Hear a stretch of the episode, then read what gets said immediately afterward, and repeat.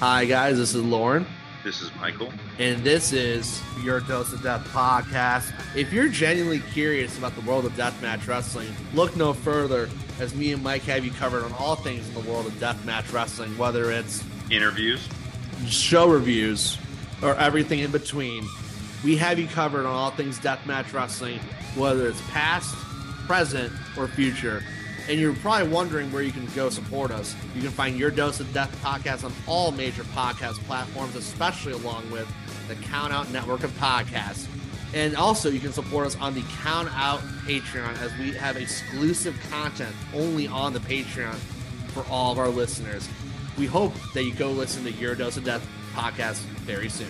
Yeah. See you at the shows. Say goodbye to your credit card rewards. Greedy corporate mega stores, led by Walmart and Target, are pushing for a law in Congress to take away your hard earned cash back and travel points to line their pockets. The Durbin Marshall credit card bill would enact harmful credit card routing mandates that would end credit card rewards as we know it. If you love your credit card rewards, tell your lawmakers hands off my rewards. Tell them to oppose the Durbin Marshall credit card bill. You're listening to a Countout Podcast.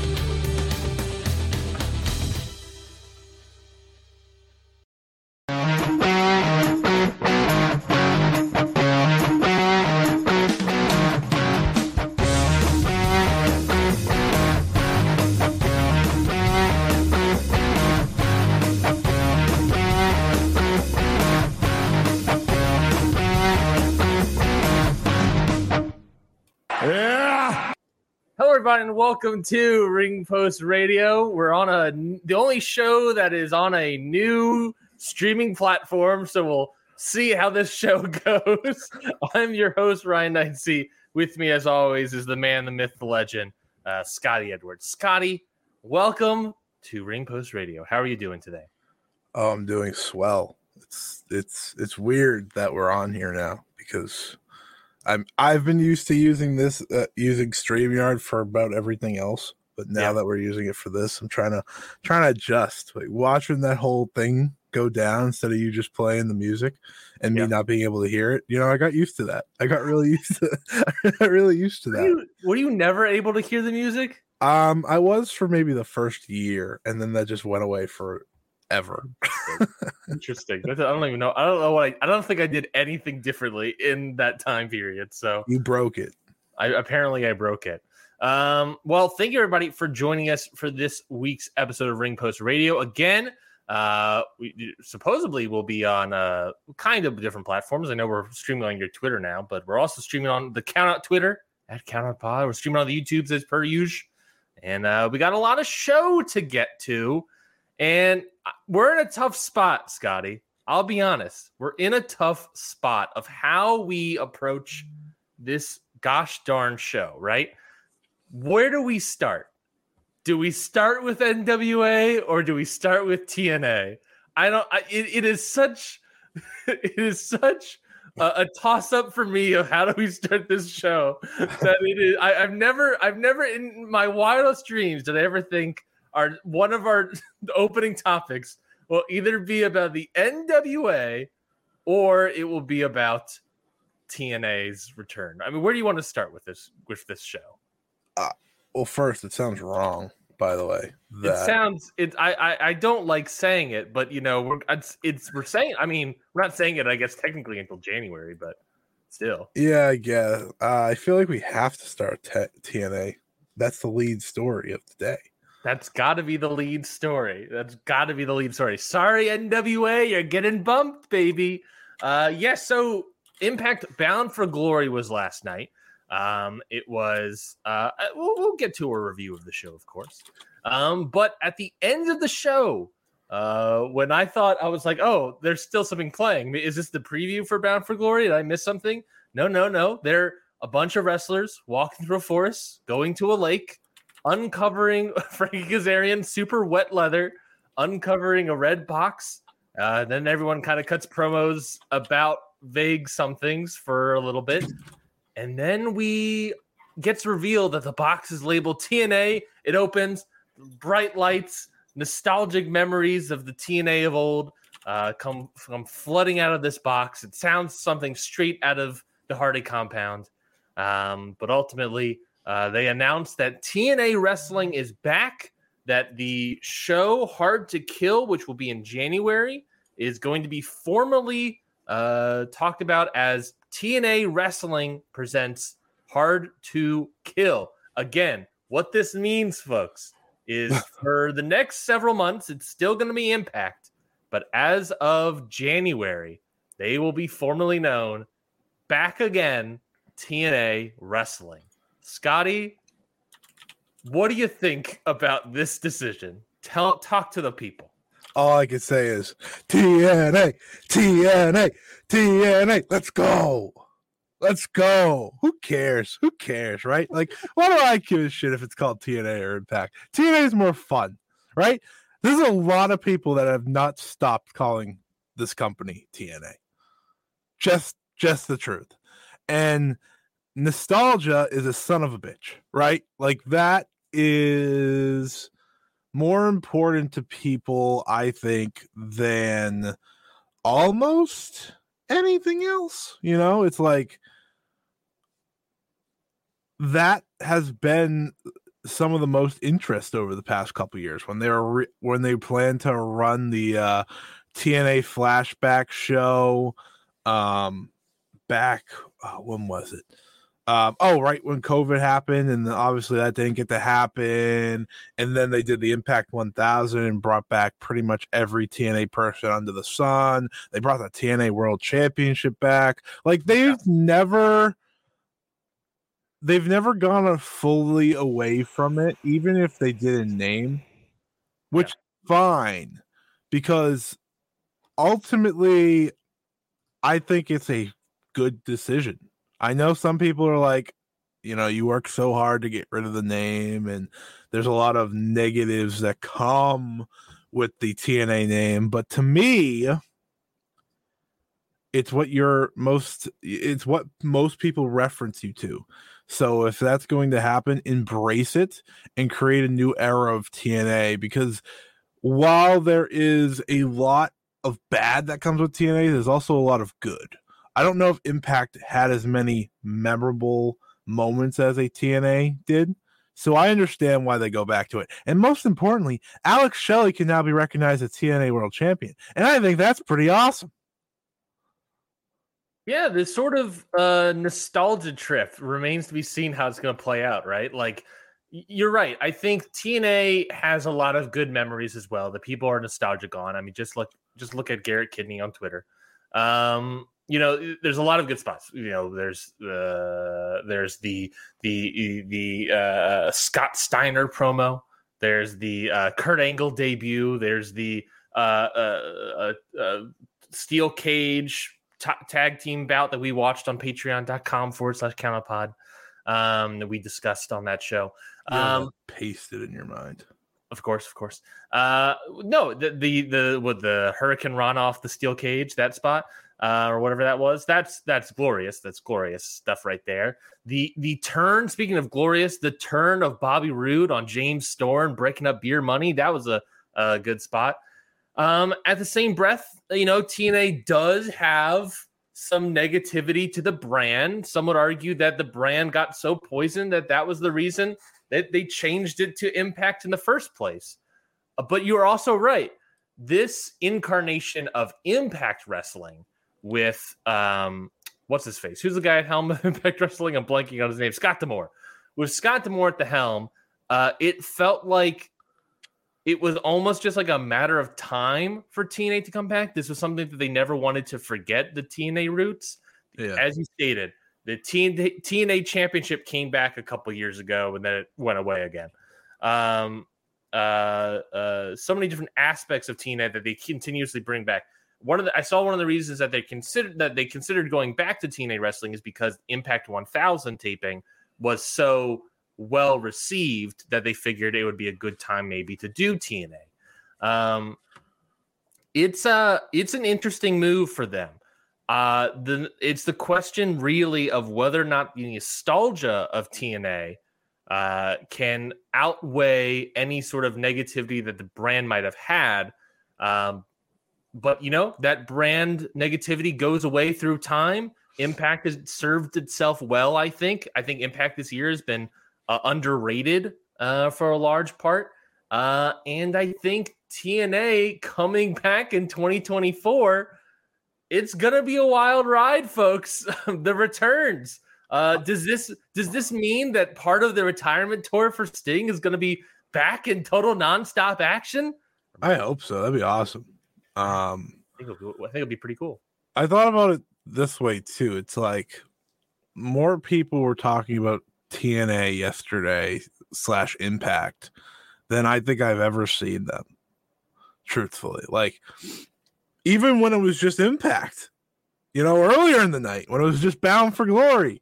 Um, I thought a lot more people were talking about, it, and that probably has a lot to do with Ospreay um, being on the show and what comes with that. But this was the perfect show to announce it, and and now I think there's real excitement heading into uh next year for this company, one way or the other, because th- this is the way people see it, right? They look at it as, oh, this is either going to be, you know, really cool and maybe, you know, because I think the TNA designs and the art, which, you know, uh, Fightful reported or PW Insider reported, um, they're bringing back the, you know, they're going to have brand new titles, they're going to have brand new set, brand new presentation, pretty much everything you want to hear when you're completely restructuring.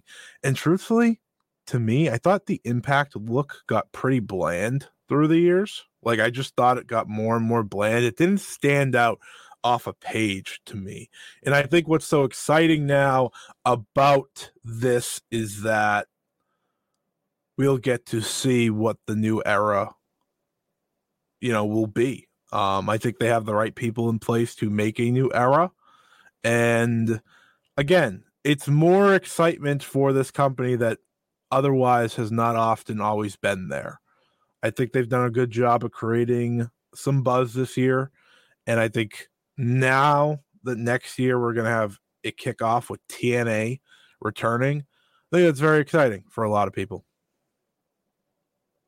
Yeah, I agree. Um, so there was, like you said, that article that went out about it. I, am just reading off what you sent to me in Slack, so I don't know where you. That that one was Fightful. PW oh, Insider had um a full one, which I will find right now. Okay, well, at least the Fightful one, what they talked about here was uh, some of the reasons why they went back to TNA wrestling. One of the reasons given regarding the TNA name change, we were told was for general buzz and to unite the history of the company, which has been known as TNA, NWA TNA, Impact in Global Force Wrestling. We're told that a lot of planning went into this, and actually it was considered as far back as the summer, but kept getting pushed back. Um, there will be a complete presentation shift in the this this one I think is very interesting. By the way, there will be a complete presentation shift in in the program from venues to production to logos and look we all could have assumed logos and look. Production is interesting. I remember. I remember a little bit back about production changing. Do you remember yeah, that? I remember an article a couple months ago that talked about how that Impact TNA was going to change up the production a little bit. Turns out it's probably because of this. But I think also what's very interesting to me, Scotty, is shift in terms of venues. Um, is Impact TNA this company, Impact TNA, looking to maybe go into bigger venues. I mean, they did sell out the Cicero, uh, Illinois spot last night. Uh, I don't think that's a huge venue. I think we have different thoughts immediately when we hear venues. What do you think? I thought we're going back to the impact zone, baby. and back to the, the fairgrounds that are no longer exist, but we'll build a building. Uh, and go back to Universal, right? Yeah, you can go back to Universal. You can go back to the Impact Zone. I I, I would have the, the first tapings. The I would have the first. Exist. This might be a hot take, but I'd have the first tapings at the Impact Zone. Then you can branch back out. But I think that would be a lot of fun. Do you think? So, assuming they don't, you know, they can still go back to the Impact Zone. I guess that is true. Um, I guess my, what I'm trying to ask is, do you think there's a chance that they are going to try to look to get even bigger venues? Do you they think should? Do you think they're going to try to do like early AEW with like uh, basketball arenas, college basketball Uh, arenas. I don't know if they're gonna go that big. I think I don't know about that one. I think baby steps here. You know, like what what are they doing now? Like just under a thousand? Uh, well, let's see. Let's see what the last night's uh little spot here was. There's no way it was announced, but That's Impact Turning Point. Uh, no, but I it probably wasn't announced. Uh, but oh, I should. You know what I should probably do? I should probably look up what's his face. Uh, the tickets, WrestleTix. I don't think WrestleTix Oh. probably had it. I know WrestleTix announced that it was sold out at some point. Um, but I'll see if I can find it. Uh, but yeah, no. Uh, I I think think it's a sub thousand. sub thousand. Hmm. Yeah. Dude, that doesn't that doesn't bode well for going up venue size. For me, I'm going to like just a bit bigger, like try to run at the most like Hammerstein. Yeah, they could do that if they wanted to try. Aim for those type venues because I think those type venues are more exciting. Don't do the 2300 arena for the love of God. Please don't do that. I can't stand that place anymore because the only promotion that runs it is MLW, and it's like very boring looking. Um, What I also don't. about? MLW. MLW, they're major league. They that's a major league destination. That's your promotion. That's, That's your the- home promotion. That's my home. That's my home. Despite Just- living in Georgia, that's my home promotion. Damn right. Uh. I'm trying. I'm trying to see what this venue holds, and it doesn't really tell me anything. Um, but okay, Great. I'm done. Great. I don't I care. couldn't find anything on Re- WrestleTix either. So that was uh, Uh, that was. Everyone that's listening or plans to listen to this, don't act like that didn't happen. Uh, the real news is that the six-sided ring isn't coming back. yeah. Six sided ring's not coming back. Uh, I believe I saw. So is it really TNA? yeah, yeah. is it's Dixie Carter coming back? It's it's amazing to me how much the six sided ring of TNA plays an impact on uh TNA. Like if you go and watch the first pay per views of NWE NWA TNA, there is no six sided ring. That that is a, a a late stage addition to to TNA at that time. It, it they, The don't know- TNA that everyone loves had the six-sided ring. Yeah, that is that is when it was probably the arguably the most popular, and so everyone's like, "Where's where's that TNA?" Don't bring it back. Uh, yeah, I don't. like I, a sh- like the only time I'd ever bring back the six-sided ring is for like a one-show special. But wrestlers hate the six-sided ring, so you probably should not bring back the six-sided ring. no, that is. I think that is a no fly zone for me. That is certainly a no fly zone for me. I thought I turned that volume off. Um, get it for the new belt because uh, I hate the current belt. really? Yeah, I, no- don't like new. But I don't like the red on every single belt. Mm, interesting. Interesting. Yeah. I TNA has some of the best belt designs too. So here's the Yeah. hoping. I am interested to see how this is going to work out. I don't know if it's going to be a good idea or a bad idea. I think it's going to be a fine idea. I think there are people that are certainly dunking on the TNA wrestling coming back. I don't blame you for dunking on TNA for coming back at all. Uh, it is It expected, right? I I- yeah, like I said at the top, I think it was coming down the line. I think there was it was sort of just a matter of time. Looking back on it, you know, the uh, the look at the clues, Mister Snowman, policeman, whatever. I think if you look back on it, it's like, oh yeah, this was probably inevitable, um, just based on like how many instances of TNA they kept alive uh, purposefully. Um, so I don't know. I think it'll be fine. It's at the end of the day, the branding, I don't think the branding will necessarily hurt TNA. I think if anything, the branding I think they're looking at it as at this point, I don't think the TNA branding is necessarily going to hurt them.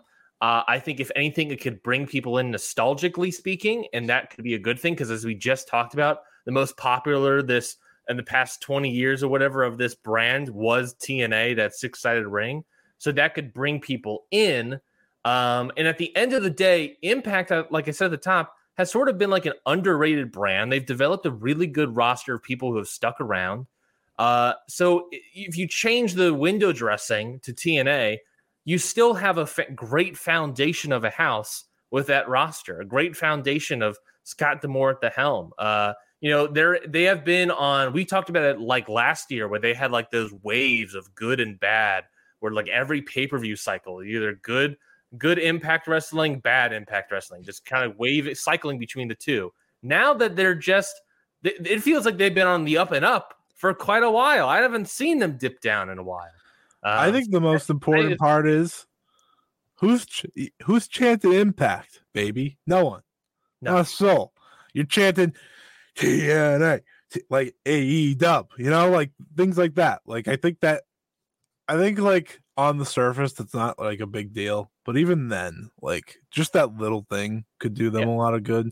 And I think hopefully and my biggest gripe with Impact for the longest time was like the noise of the crowd. Cause like last night felt like a different night for that company mm-hmm. overall. And I'm not saying because they decided to become TNA again, but it just felt like the most lively crowd they've had in years. Yeah. Like a part of it might be that I could just hear them better. Maybe the production has already come through. Um, but if the if we use Bound for Glory as the launching point to this next era of this company, I think that's a great great way to start it off. And I'm I'm hopeful because you know we've come on this show many times over the past 2 years that we've been doing this and we've talked about how you know this company more often than not is a pretty solid. Yeah. You know, like you're not gonna get match the year contenders every show or maybe any show until recently. Um but but you're gonna get solid mm-hmm. couple hours of pro wrestling. Maybe usually one awful match that features a certain person a certain um, bully, maybe. but but but mm-hmm. it's it's it's the fact that they tried. You know, it's yeah. The, and I and I think overall in time, uh, this is going to be interesting. That's that and and that more importantly than anything else is probably the best thing for TNA. It's going to be interesting. Yeah. I'll take that nine times out of 10 if I'm a company. Yeah, uh, I think Impact has done a good job, and TNA I think will just uh, hopefully bring in returning TNA fans. You know, I think that's that's the the biggest probable thing. I don't think I don't think I don't think realistically speaking, Scotty, that going to TNA is going to turn away people that are currently watching Impact. Absolutely not. I think if you're, I, I think if, if anything, it brings back people.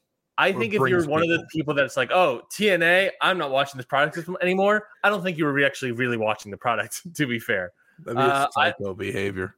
I think, I think, I think it's doesn't matter. The wrestlers are still good. Uh, they still have good connections with with uh, uh, New Japan. Um, I think it's it's a fine thing for TNA. I don't think this is bad in any capacity. Yeah. Um, so uh, it, I think it'll be fine. I think I, I am like 75% pro. I, of course, you have to put a little bit of thing, but it's like at the end of the day, also, by the way, I do want to make this clear. At the end of the day, the TNA branding is returning. Vince Russo, Jeff Jarrett, all those guys in the back, Eric Bischoff, Carter, they're not coming back. They're not returning. These people aren't coming back. It feels like when people think of TNA, they're like, oh no, all the crappy booking decisions are coming back too. No, they're not. It's the same thing, just branded as TNA. Um, so I be so that being said, it will be fine. Uh, if you liked what Impact was doing, well, guess what? Now it's called TNA. It's gonna be fine, folks. Um, but I, that's I, my on that. My last thing, my last thing is that I like that TNA um, is back because they would go back so at least a few times a year they would go back to like TNA staples, and it'd just be weird. Like even like the X Division match, I'd just be like, it's not the same. Now it's like, all right, let's see. And I'm excited. I'm excited for the fact that there's just a name change. But I like to see what production looks like. I like to see all that. So should be a lot of fun when we get there. I totally agree. Well, let's talk about the actual show that that announced TNA's return, and that was, of course, oh, right. Impact Wrestling slash TNA's Bound for Glory. This is, of course, with their big show sold out in the Cicero Stadium in Cicero, Illinois.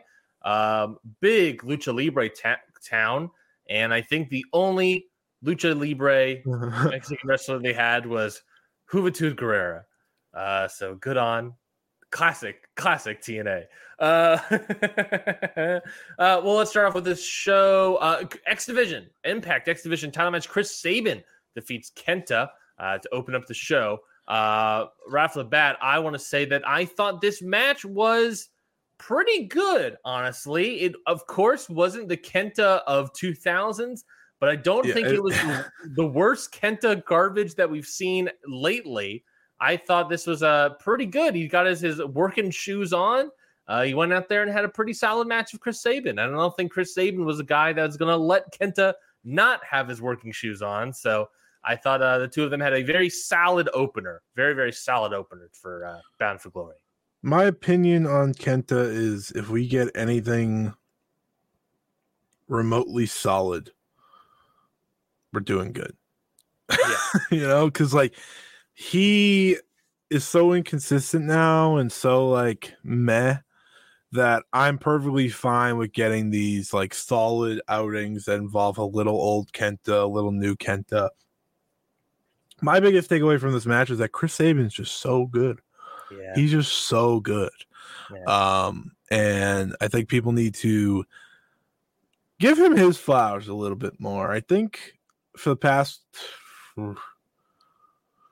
uh, last couple of years, it's just kind of been Alex Shelley, Alex Shelley, Alex Shelley. Um, Lord knows the Motor City Machine Guns don't get their flowers nearly enough.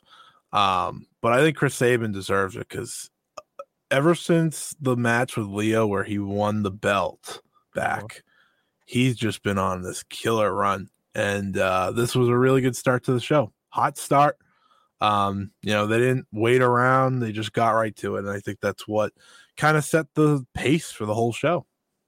Yeah, I think it was a very solid start. oh, um, how'd you like Killer Kelly's match?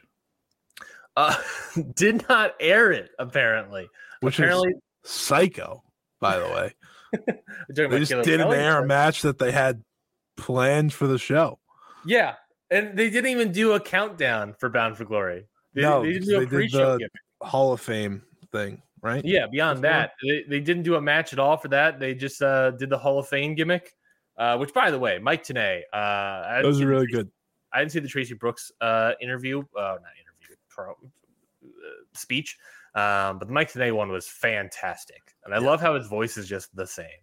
Um, you expected his voice to change? I, I, expected him to come out like, "Hey, everybody, it's me, Mike Tenay." Uh, no, uh, no. I never want to hear you do that again. Oh, me? I'm an old timey prospector, Mike. Today, how's it going? Panning for what? gold. Ooh. And then he trips on his. uh I don't. His coveralls. I think you have a different memory of what Mike Tenay was. Yeah. I'll take it to you, Don West. Uh, all right, uh, let's move on. Monsters Ball match. Of course, this was the Monsters Ball match, so they let all the people out. I d- forgot that this was the gimmick of a Monsters Ball match, by the way, of putting people away with no food, no water, no light for like a 24 hour period. Did not realize that was part of the gimmick, but that's what happened. Uh, they let everybody loose. PCO defeats Moose, Rhino, and Steve Maclin to win the Monsters Ball. What did you think of? Uh, did you have a ball of a time watching this, Scotty? No, that's fine. Yeah. Uh, it was my second least favorite match of the night. Yeah, it was. Uh, I I think I said it was uh, solidly good, Solidly good is where I had solidly good. I thought that it had What would solidly bad look like? uh call your shot gauntlet call your shot gauntlet match. Uh, got, got me there. Um, no, I think it was like solidly good. I think they executed their, um, I think they executed what the, all their spots well. Uh, I think you know the thumbtacks on the concrete spot that was fine. The PCO flying all over the place was fine. Um, you know, nothing to really complain about. It, I think, it never reached the height that we sort of previewed that I really wanted it to reach, which was the Steve Maclin PCO match from the summer. Um, it never reached those heights, but you know, for a a classic brawl sort of schmaz fest, you know, I think it served its purpose uh, here on the card. Uh, Impact World Tag Team Title match. ABC Ace Austin and Chris Bey finally get their title back when they defeat the Rascals, Trey Miguel and Zachary Wentz, of course, to become the new Impact World Tag Team Champions. Two timer club right now for ABC. What do you think about this tag team match? this is about where I expected it to land. I think Yeah. like without exceeding expectations, they kind of hit the mark of what I wanted. I think and I say this every time I watch them, but I think Bey and Austin are just so good. They're just so solid in there. They should be doing so much more. They're not, but they should be. Um, and that's pretty much where I land on this. Like I I think ultimately if they were in another company and i hate to say this but if they were in another company they'd be far more appreciated by the Yeah. overall wrestling community like when when ace austin was in the uh best of super juniors he felt like a breakout star in that and then he just you know, I don't think he's been to Japan since. he has not Uh, yeah, I think ABC are probably now, but if not now, then very soon, being going to be the like biggest. I mean, they're they're. I think about it a lot nowadays. I think they're like the modern day Motor City Machine Guns, to the extent of a highly underrated tag team that is just so great and so solid, solid uh, but that just happened to be on Impact and TNA. I think you're right. I think if they were on WWE or AEW or New Japan proper or whatever, they would get more of the flowers that they deserve. It's just that they're on Impact.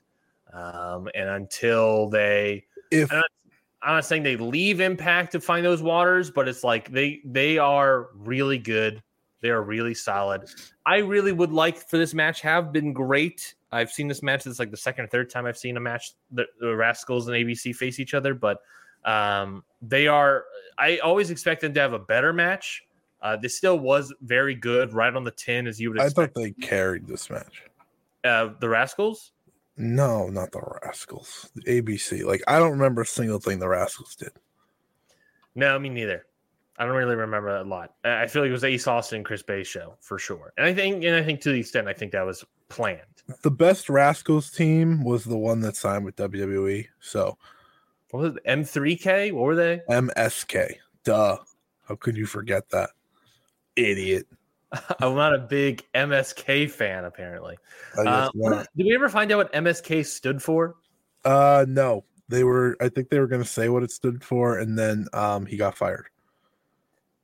Well, let's take our best guess. MSK, No, Magic, no, no, no. Magic, to- move to- Shrooms.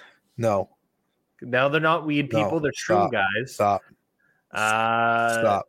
Knights. All right, next was uh Speedball Mike Bailey versus Will Ospreay. Uh, best match in the show by far. By Wow. Wow. uh, Do you- do you want great me match. Do you want me to call that a hot take or something? No, I got to I guess I got a hot take because uh, some people tweeted me about it uh during this during that. I got I, I tweeted out two takes last night, and people some people were upset about it. Um, one of them about Sky Blue, and the other one about this match. Um, if you can Scooby Dooby Doo. I don't like the Scooby Doo gear, but people were Scooby Dooby Doo. She's Um, sky blue. Actually, that works. what works. Scooby Dooby Doo. She's sky blue. Yeah, no, I think I think I'm sold. Yeah, she's just gonna come out fully in a Scooby Doo gimmick. Um, that'd be great. Uh, but no, uh, this match I thought was great. I thought it was fantastic. I gave it four and a quarter stars. Um, I thought the I saw your one gripe with it, and it broke my brain. I was like, Oh, yeah, that is we'll, we'll we'll get to my hot take gripe. That's what that's my hot take of the match. Um, the the the sequence that super kick sequence, yeah, uh, where they're like reversing and countering and hitting yeah. all those super kicks back to back. From there to the end of the match, were some of the best stuff I've seen. Uh, beginning of the match was you know solid uh, as usual, but it was like really that point onwards, that finishing stretch, just like holy shit, this is all great. This is great. This is great, great, great, great, great. Um, if I had to do one, one, There's always a nitpick. There's always a nitpick. of course, there's always a nitpick. I always got to come up with some sort of thought. But if I had to come up with one very tiny, minuscule nitpick, that's again, I'm giving to a match that I give four and a quarter stars to. If I have to give one tiny nitpick, it, it was just on Speedball Mike Bailey. It would be that he, I would love for him to just set up his moves a little bit faster. Uh, it's not necessarily like him on the top rope. I know that takes time or whatever for some people. Uh, but it's like, you know, uh, he does all of his kicks or whatever, and then he goes to do the moon spot, moonsault spot where you know, the standing moonsault, and he has to do like this whole like hand gimmick thing where he's like hip, and then he gets you know he has to do all this stuff, and then he gets into it. It's just he he can still do that. It's just I would love for it to just be slightly faster, just like 1.25 speed faster, uh, just because it slows down the flow for me just a little too much. Uh, I would love for that just to to to keep ramping up, still do the stuff, and just go right into it. It's a very very minor nitpick, but apparently I upset people, and as Corey to Scotty, I broke his brain.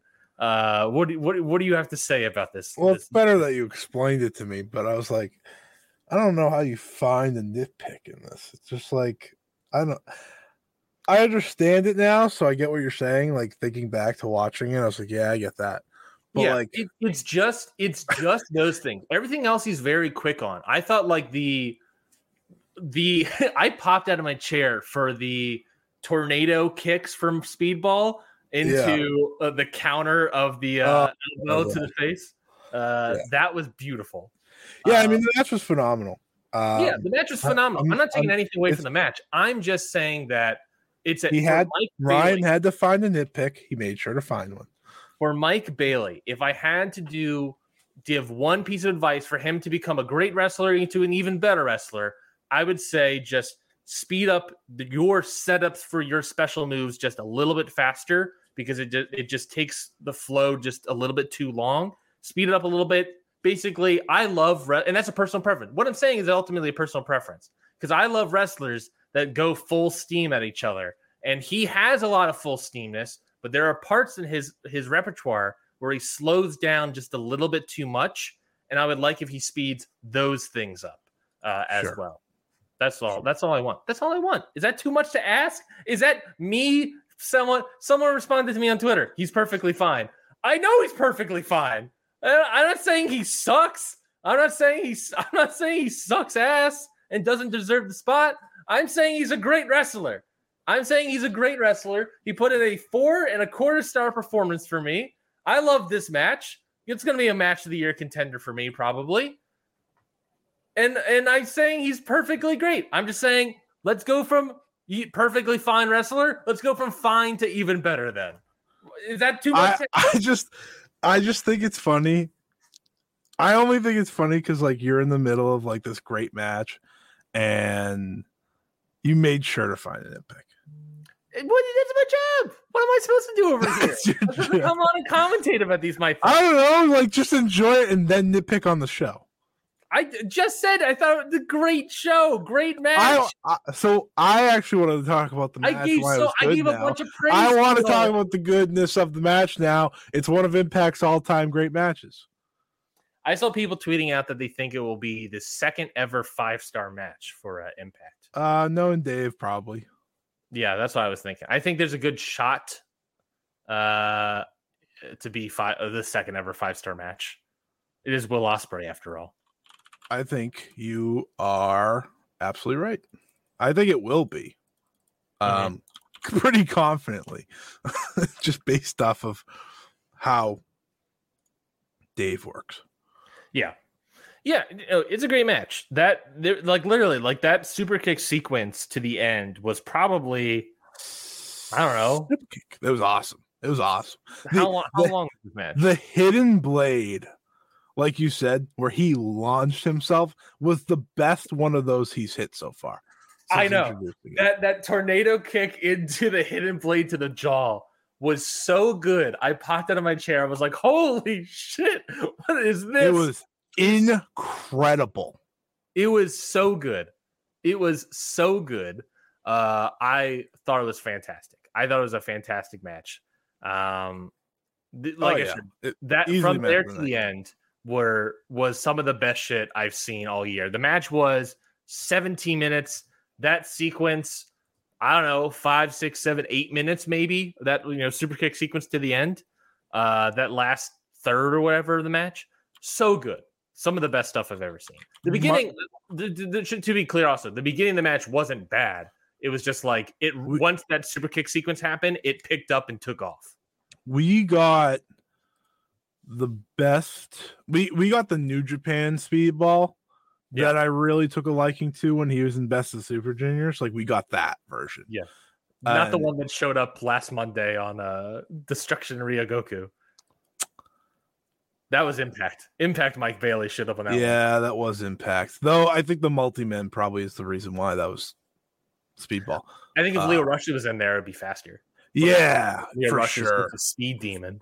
For sure because like his match with like the this match and his match that he had with uh lio rush and best of super juniors is the best i've seen of speedball all year like that's that's the speedball i want to see at all Yeah. times Yeah. um so yeah this was this was great though it was everything i think i think it reached all expectations for me Yeah, I thought it was fantastic. Uh I just have one tiny Ma- nitpick to make. matches like this, and this is gonna make me sound like an asshole, and I don't care. It's very hard for like a special match for me like this to get to like five stars ever because like there's no story aspect.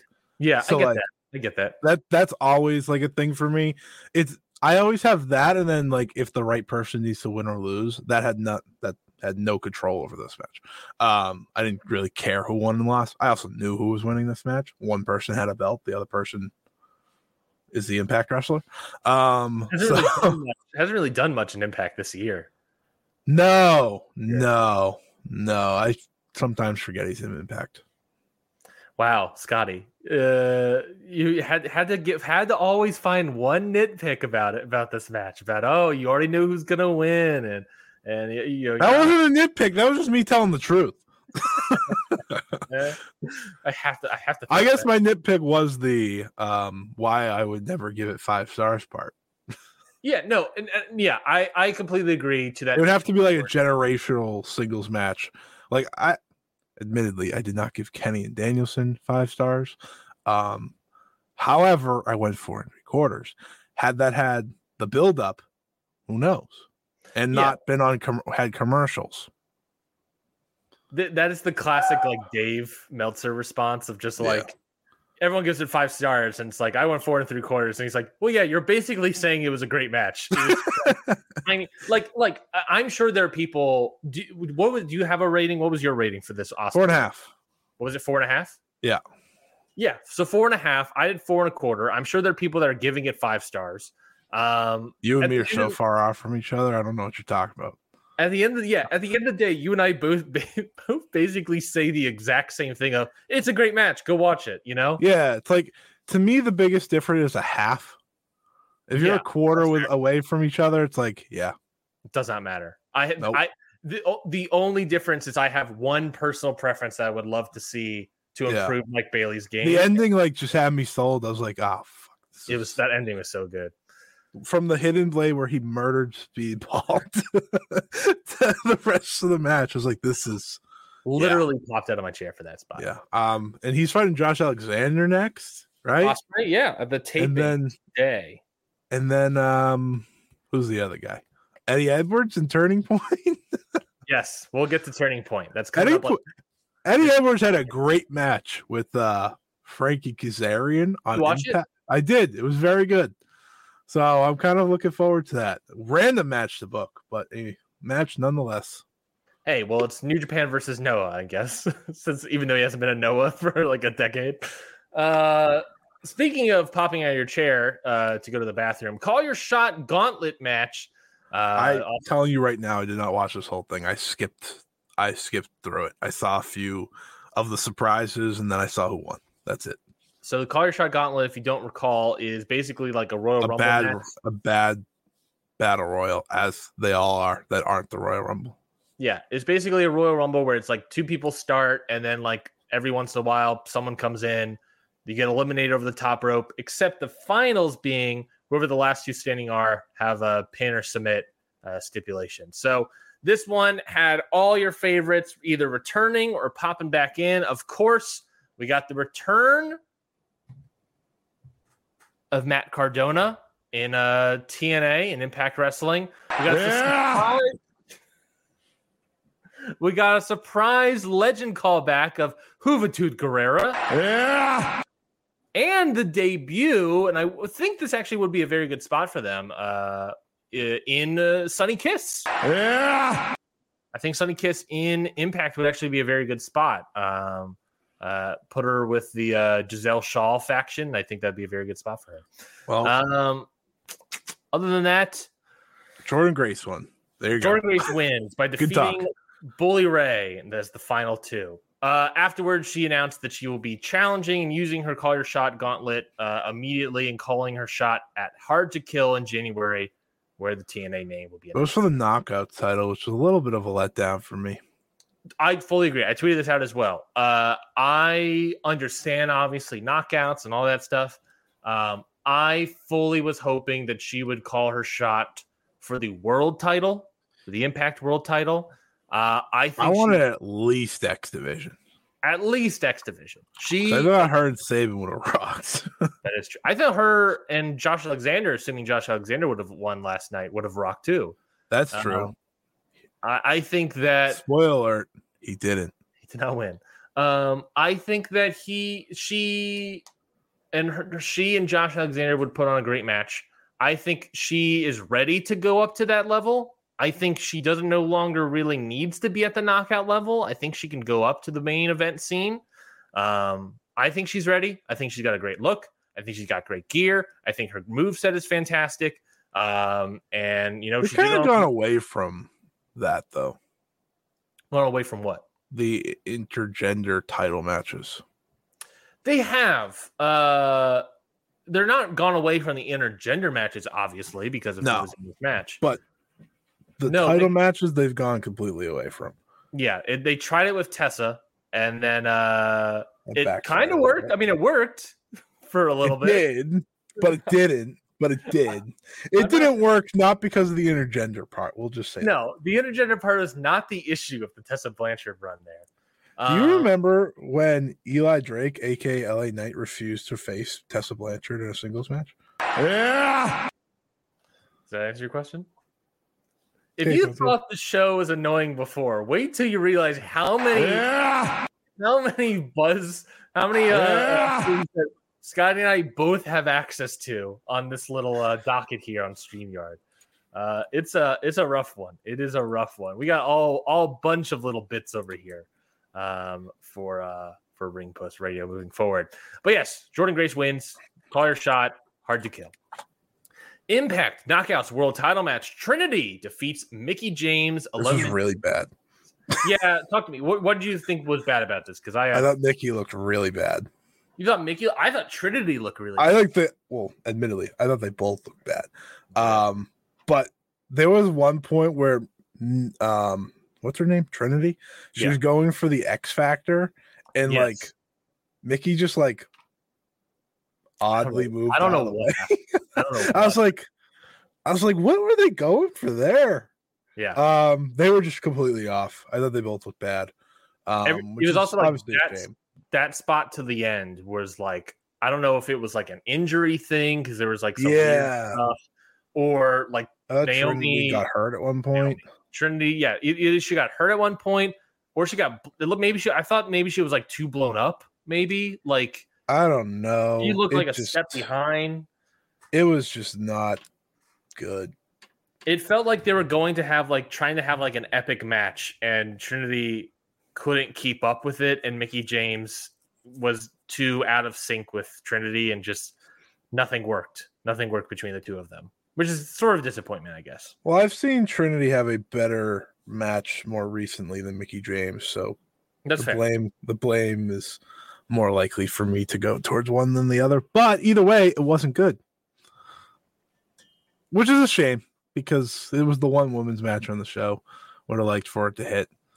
Um it was no Deonna versus Jordynne Grace, I'll tell you that. That's true. That Deonna I Jordynne. know Grace- I know we can't bring that match out every time. Why not? I'd like to. What was the uh Mickie James had a great match earlier this year. Was that against uh Jordynne Grace? I I want to say so. Yeah, yeah, yeah. that was the that was her like That was her uh, last chance match or whatever. or, Or, last rodeo. Yes, Yippee ki maybe, maybe, maybe, maybe. I don't quite remember. Yeah, Um. But yeah, she. I've seen better stuff. I think I don't know what it was about this match. Either lack of chemistry, even though they are good friends in real life, or Trinity maybe got. I thought she got blown up or something, or maybe injured. I don't know. Hopefully she's okay. But it was like this did match. look injured. not- this match did point. not click. This match never clicked. No, Not for me. no, it's not. We've no. Impact World Title match. The main event for Bound for Glory, of course, was Alex Shelley defeating Josh Alexander in 22 minutes and 32 seconds. Right person won. I can agree with that. I, I Alex would. I Shelley, mean, TNA World Champion. I'm never going to be upset about a Josh Alexander win, but uh, Alex Shelley. well, assuming he can hold the title until January, remains to be seen if he will be a TNA champion. He's TNA World Champion. I'm not uh too worried about really anyone. That's fair. I what do you think about this match? I thought it was really good. I thought it was a really really good match. Definitely on Uh, a level or two I expected Yeah. to go. Um, it was still really good because these two can't have a bad match. Um, but I expect I truthfully I thought this could have got to like four and a quarter on a good day. I agree. It did not. It was it, it was still a good match, but it was weirdly a disappointment for me. Like it yeah, it was really structured for me.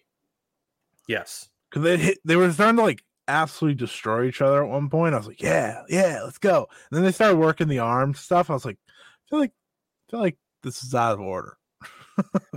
Yeah, I don't know what was happening with the match, but uh it, it definitely like I still thought it was very good. I went like oh three- yeah, I went three and three quarters on this. me too. Um, me too. I just that there was another place it could have gone, and I Yeah. I wish we got there. We never went to Um, next year. Still a strong main event though to end a really strong show. I think weirdly enough, I think if like the Ospreay Mike Bailey match didn't happen on the show, people would be like, th- this would undoubtedly be like the best match. Obviously, Yeah, might have been better for them overall. like the match probably would have been better. It might have been like- better because it, we wouldn't be comparing it to Ospreay. Well, that's what you get when you bring them in. That's what you get when you bring in and book the uh, wrestler of the year right now. Um, By the way, he has now made it to the top of my ranking. Really? Oh yeah, I didn't. I, don't want to. I know, I know we were on the tracker for a while there. I kept saying Okada. Okada has been dethroned, and I don't see ok- though Kazuchika Okada on Dynamite this week, baby. I was watching Collision at the same time, which is how I got roped into Sky Blue conversations while I'm watching an Ospreay match. Um, I just looked over at my screen. I don't remember when in the show it happened, but I just look over my screen. And they're like, "All right, next week it's going to be on Dynamite. It's going to be Bryan Danielson and Claudio Castagnoli versus Orange Cassidy and Kazuchika Okada." I look over. I'm like, "Huh? What? Excuse me? what?" I lower my glasses, like just like, huh? What are we doing over here? It's insane. just a random Wednesday. Now I have all my hopes up for Okada versus Claudio at Full Gear. Every hope is Good. up They do not. Ha- New Japan does not have a show on the 18th. I have already checked, and the shows that they would have around that time are World Tag League. He ain't running World Tag League. Dream Junior- Team's great and all. They're not doing it. No, World Tag League. Did he does he not work World Tag League? He's never worked World Tag League. Interesting. He's never been in World Tag League at least, and he doesn't need to be on there. What are the odds that he's teaming up with Orange Cassidy to do World Tag League? That would be sick, but I zero. love that. It'd be zero never happened. Zero percent chance it happens, but it'd be sick. It would be really cool. Um, yeah, that would be uh dope. Well, yeah, just I. Are I- we going is- Danielson Okada Wrestle Kingdom? Question mark. Hmm. Hmm. Uh, I think what's that moment, by the way, is like so emblematic of why AEW and all Rocks. the all the partnerships and everything rocks. The greatness about AEW. Oh, hey, Místico for some reason is uh wrestling in the pre-show for a Denver Broncos Green Bay Packers game. Yeah. Let's bring him into Dynamo or Rampage, right? Oh, Kazuchika Okada, he's in town for uh for Sam's Town for the Fighting Spirit show that's coming up. Let's bring it in a little early to have him wrestle. Yeah. Is he even on that show? Actually, He's No. not on that show. I don't think he is on that show. Hold on, let's look at this. I, I think you're right. I actually don't know if he is on that show. He's not on that show. There's no way. I I don't remember an Okada. Like I remember that show being a very strong, solid card. He ain't on it. He is not on it. He is not on the show at all. He's, he's heading to America to wrestle in AEW. I love it. What are He the has odds? nothing else get- to do. What are the odds we get anybody else popping up on uh this show? We had an Ishii. He's not booked on this card. Maybe he'll pop up. Who knows? We always like bringing in an Ishii. That's crazy. We can bring in uh uh Henare. You want to see Henare on Dynamite? More of a he's more of a rampage wrestler. He's more of Um, a no thanks. Well, he's more of a rampage wrestler because I'm pretty sure one of his finishers is called Rampage. So You're actually- probably right. I wouldn't watch it. The only person that gets me to watch Rampage is Místico, baby. yeah. I, I I so uh, So, sorry. Yeah. the, I I've been thinking about it recently, and I think in the new year I'm dropping Rampage. Wait, hold time out, time out. You still I'm- watch Rampage? Yeah, I still watch Rampage. Of course, you still. That's psychotic. Rampage is the ultimate. Oh, you you you put a nice little pretty match on there for me. I'll watch it. But otherwise, you can have your Kip Sabian matches. my John Silver Brothers Zay Kip Sabian matches. Yeah, there was zero chance I was watching that. Just like I was zero chance I was watching whoever won versus Orange Cassidy.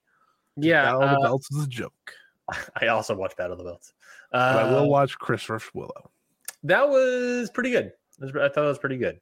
Um, yeah, no, I, I think I'm just new year. I think I'm fully dropping uh, Rampage. I still haven't. I've been I've been holding out hope, holding out for a hero of some kind. It, it might have been Místico. I need uh, a hero. Sorry.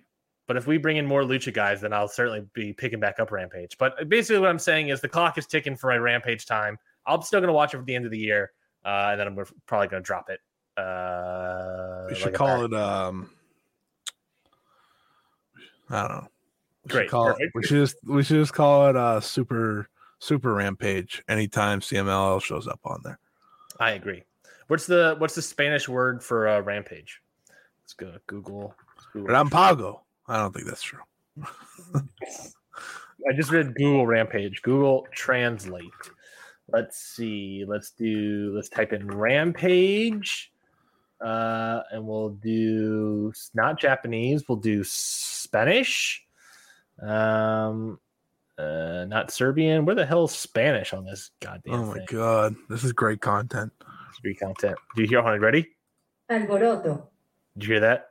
I felt pretty close. Alvaro Alvaroto. Hey, you Eight. know, AEW Alvaroto. that's what I said. let's talk about uh let's continue talking about impact real quickly let's talk about turning point which is happening this friday if i'm not mistaken More impact. We've done an hour of impact. I well it's it's a huge show it's a it's a it's the impact Some could say the first hour of this show has been total nonstop action. Just saying. some would say that and they would be wrong Uh, i'm also by the way I'm not positive on this, but according to Cage Match, I have to look up actual and Impact Wrestling now because according to Cage Match, this show is happening this Friday, but the broadcast date isn't till uh the week following, November 3rd. I so now I'm, now I'm like, wait, what is happening? Is it happening? Are we going to watch it? let me tell uh, you it- right now. Turning It's- point. Let's- It's It, it says November 3rd. it's live on October 27th at Turning Point. So it's they're That taping it's- it. They're taping it this Friday, and they're airing it the following Friday. That's psychotic. Well, we'll talk Well, I don't want to preview it anymore. You don't want to preview it. You don't want to preview uh, Joe Hendry versus Simon Miller.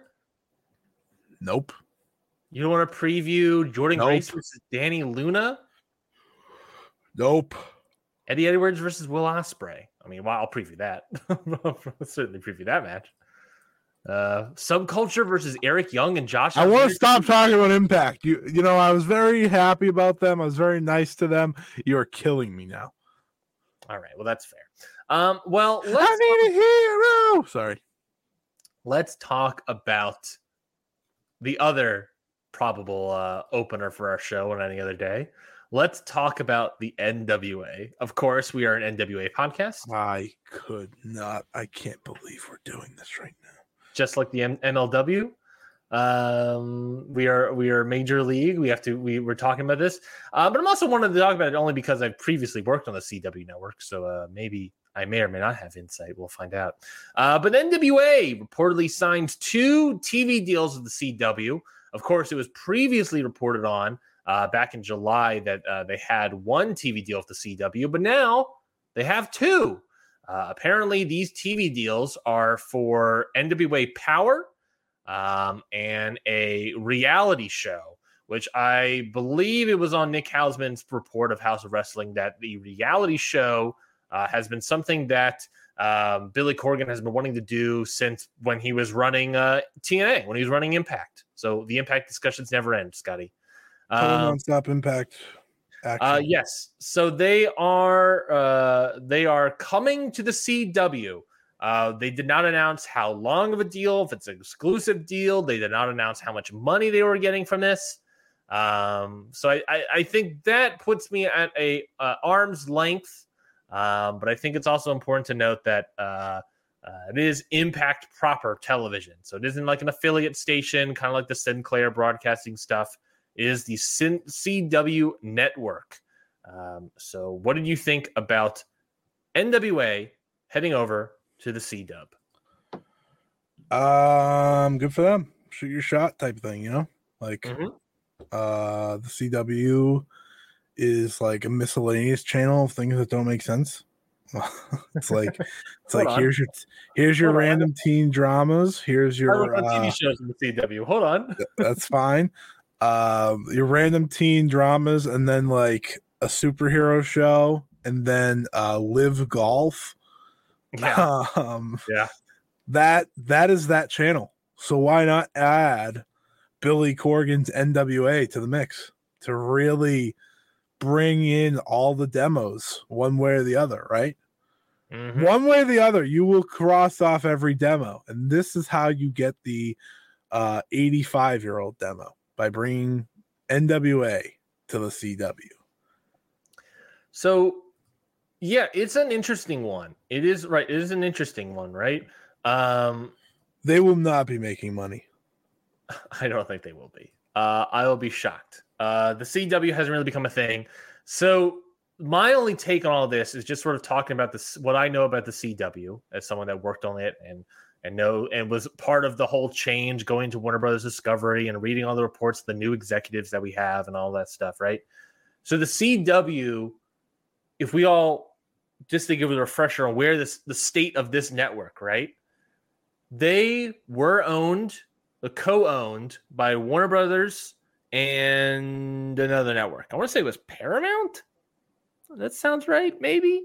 Um, Sure. Either way, for, for this conversation yes Warner Brothers gets sold to Discovery.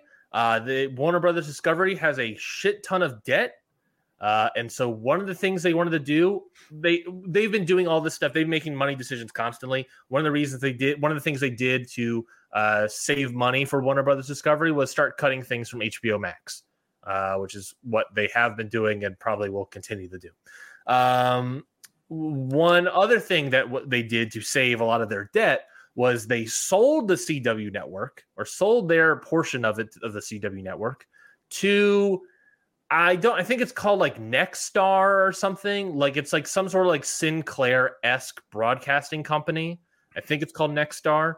Um uh basically for not even basically for zero dollars. Right? They sold the CW for nothing. Uh however, they sold it for zero dollars. Uh, but this new company takes on the millions upon millions of dollars of debt that the CW had garnered. Um, so CW has didn't the CW has a shit ton of debt, and they brought in new executives. Uh, one of this one of these news executives, his name is Brad Schwartz. He uh, is one of the big people that revolutionized pop pop TV. Now, stay with me, Scotty. You may recognize Pop TV. Oh, Uh, I do. he was one of the executives that uh, brought in um, what was Schitt's Creek. He was the guy that sort of Hmm. like uh, that popular uh, that brought in Schitt's Schitt's Creek. He was the executive that sort of greenlight that. Um, but a lot of what he did was bringing in cheaper content, more reality content, um, to try to save on ex- costs, save on expenses, so that they can make money. And that is kind of what the CW have done. They've limited on their number of uh, TV shows, like the the Arrowverse TV show stuff. They're they're pretty much all gone.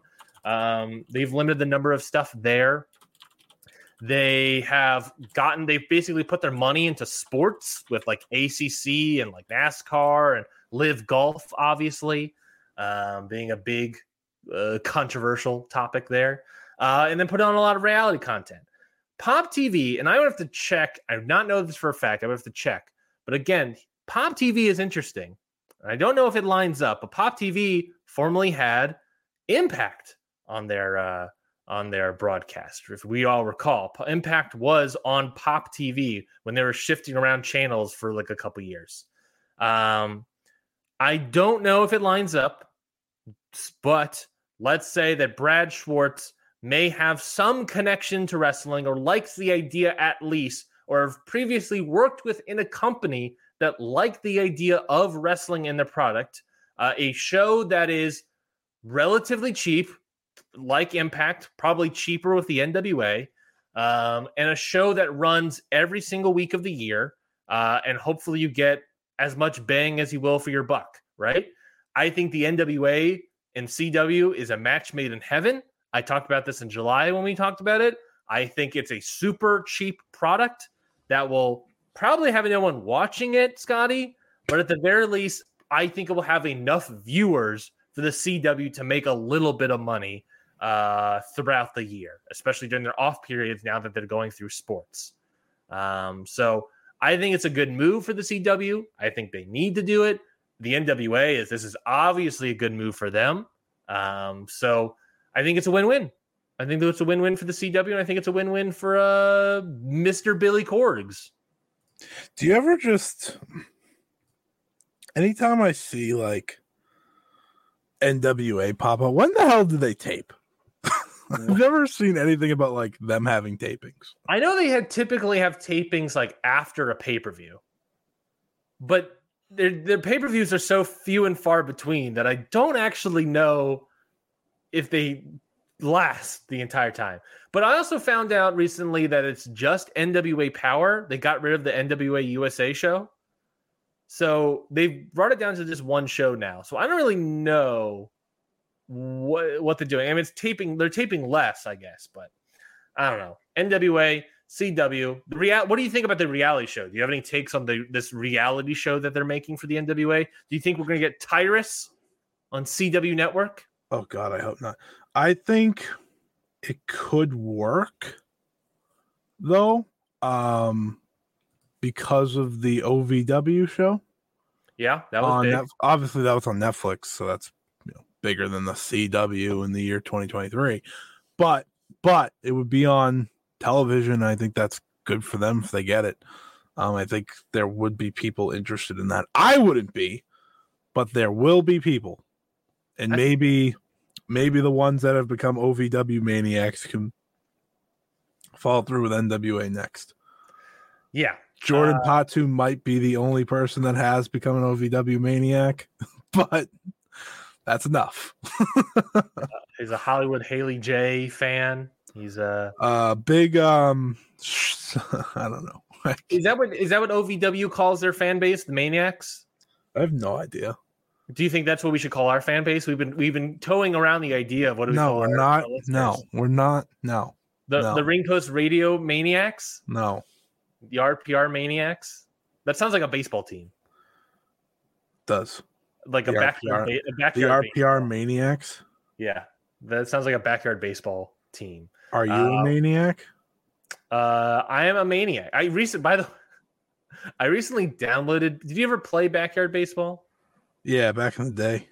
I recently downloaded the 2001 Backyard Baseball, and it was the first one where they had the MLB guys show up. Uh, so it's uh real good, real real good stuff. I'll say. Classic. Classic. Pablo. Pablo Pablo Sanchez, baby.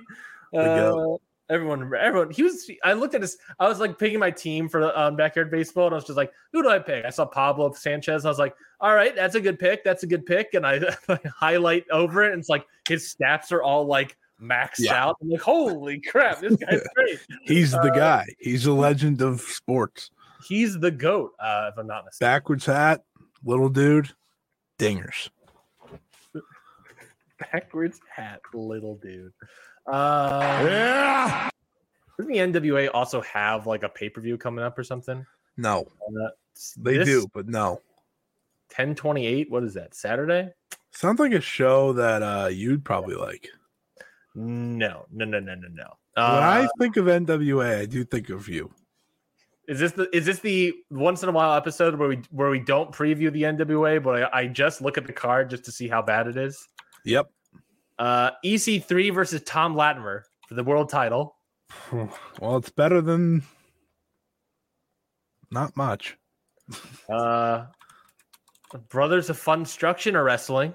That's that. That's good. Brothers of Fun Struction. Matt Cardona's uh, Matt Cardona's returning. I don't know what's happening with him.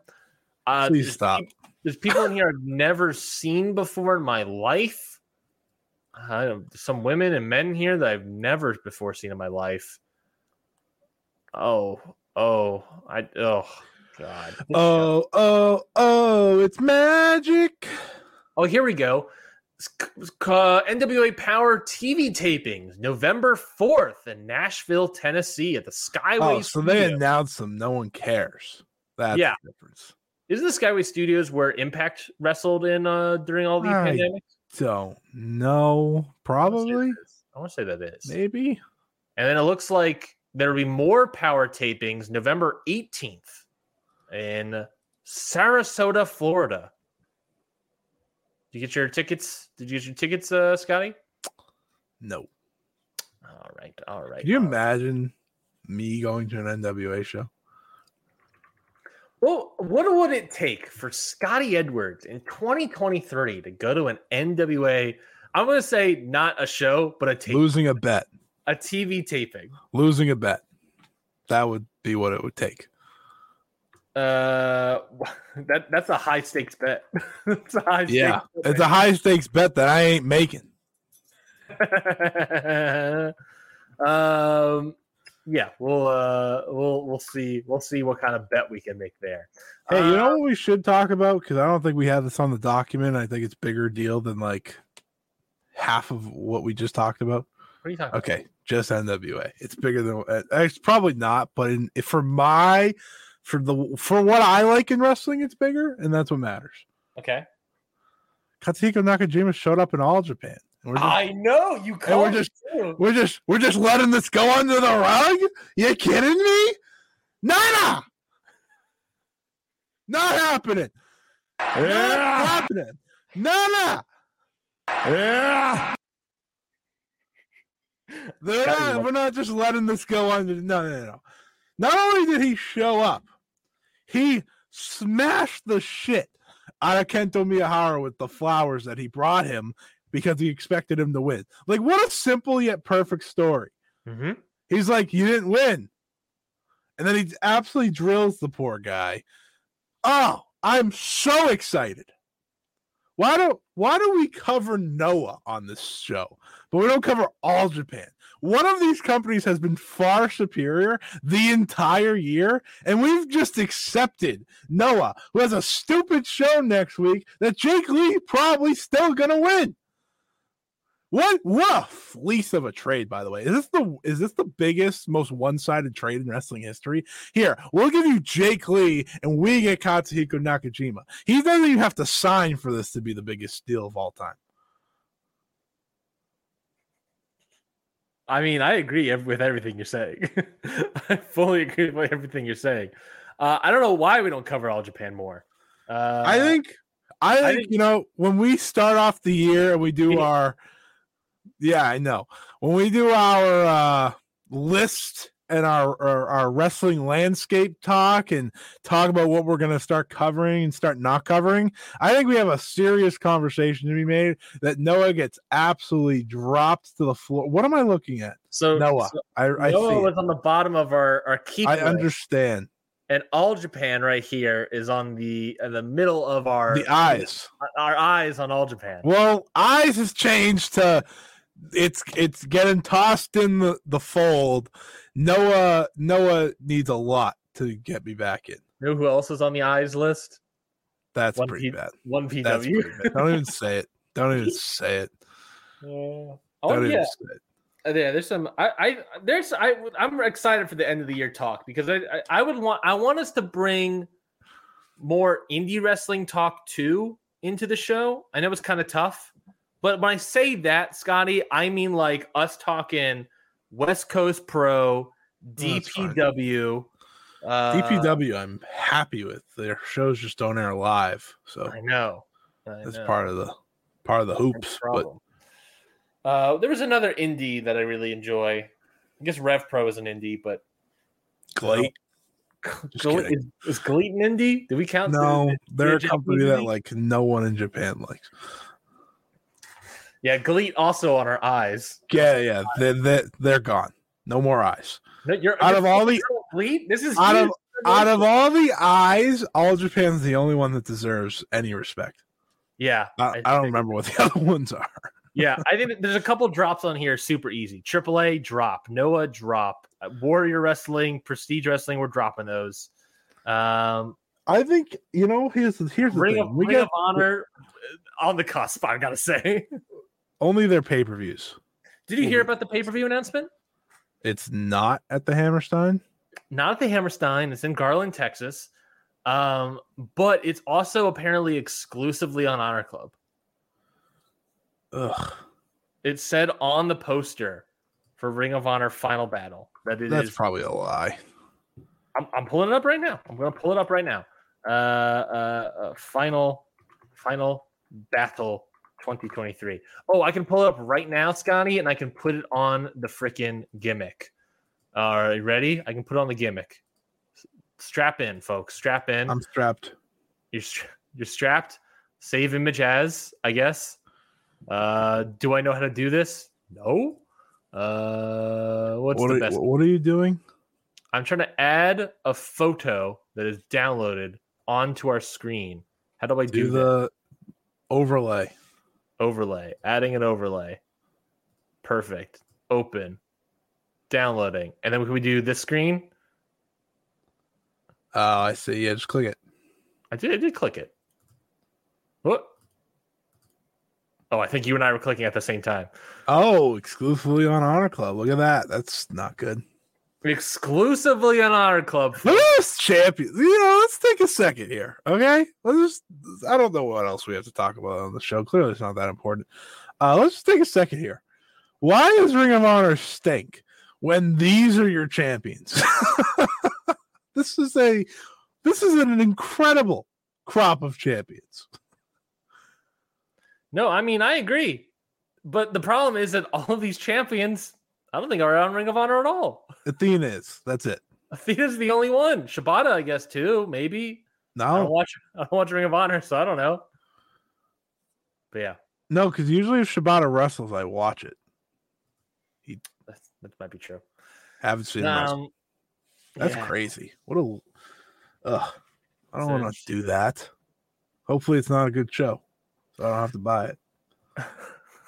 It's gonna be a good show. Well, I don't know how. I don't know if we're gonna buy it if it's on Honor Club. I will go out of my way if it's a great card to buy it. Well, no, that's my question. If it's on Honor Club, is it ten bucks or is it pay per view? Is it forty bucks Probably pay per view. or is it like I have to buy Honor Club and then also buy the pay per view, Probably that. which is now fifty bucks? It would be pretty silly to just put it on Honor Club. Uh, It, I would say it's silly unless, Unless it means that yeah, Honor Club has so little subscribers that they're like, "Oh, we need to punt this to Honor Club to try to get some subscribers back." maybe if Ring of Honor mattered. Well, no, that's the case. That's the case, folks. That's it. I'm gonna say it. I need Ring of Honor sold back to Sinclair.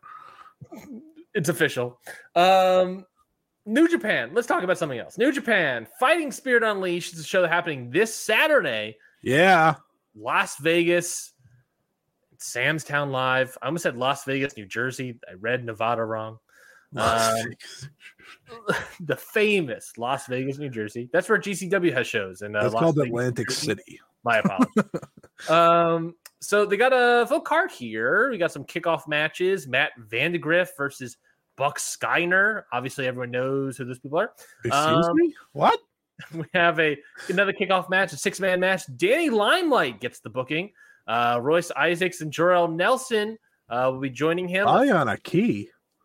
Uh, yes, versus Baliana Key, Titus Alexander, and Jacob Austin Young. Talk about a trio right there, folks. Ah, Jacob Austin Young.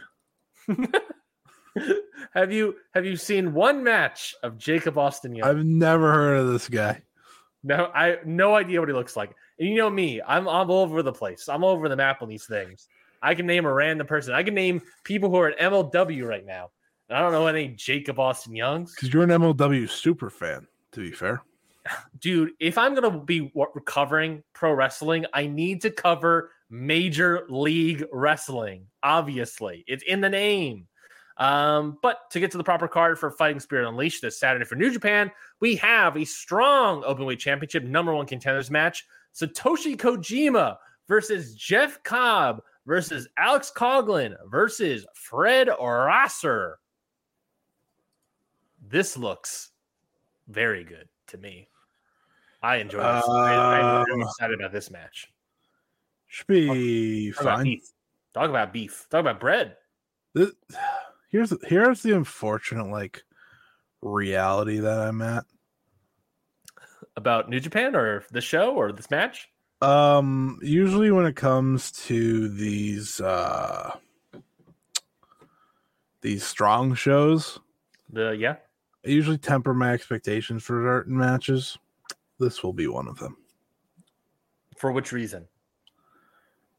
Effort. From who? Kojima puts in effort when he's in the states. I didn't say Kojima. Uh, interesting. I think Fred Ross is putting in effort. Okay, well, uh, I Fred agree. Jeff Cobb as Coughlin. Jeff Cobb as Coughlin. I'm just kidding. It should be fine. Sure, sure, sure, sure. He doesn't want to get. He doesn't want. He's pulling the. T- t- uh, he's tugging on the collar, folks. He doesn't want to get in trouble. Uh, tag team match: Johnnie Robbie and Lluvia versus Zexus Zeus. Double L. Wouldn't that be U Uvia? I can't roll my. I can't roll my tongue, so I don't. I I don't- don't, think I you don't had to roll your tongue for that. I don't. I didn't. I haven't taken Spanish since eighth grade, and then I took Latin for three years, and then I took Gaelic. I don't remember anything about Sounds Spanish. like a terrible decision.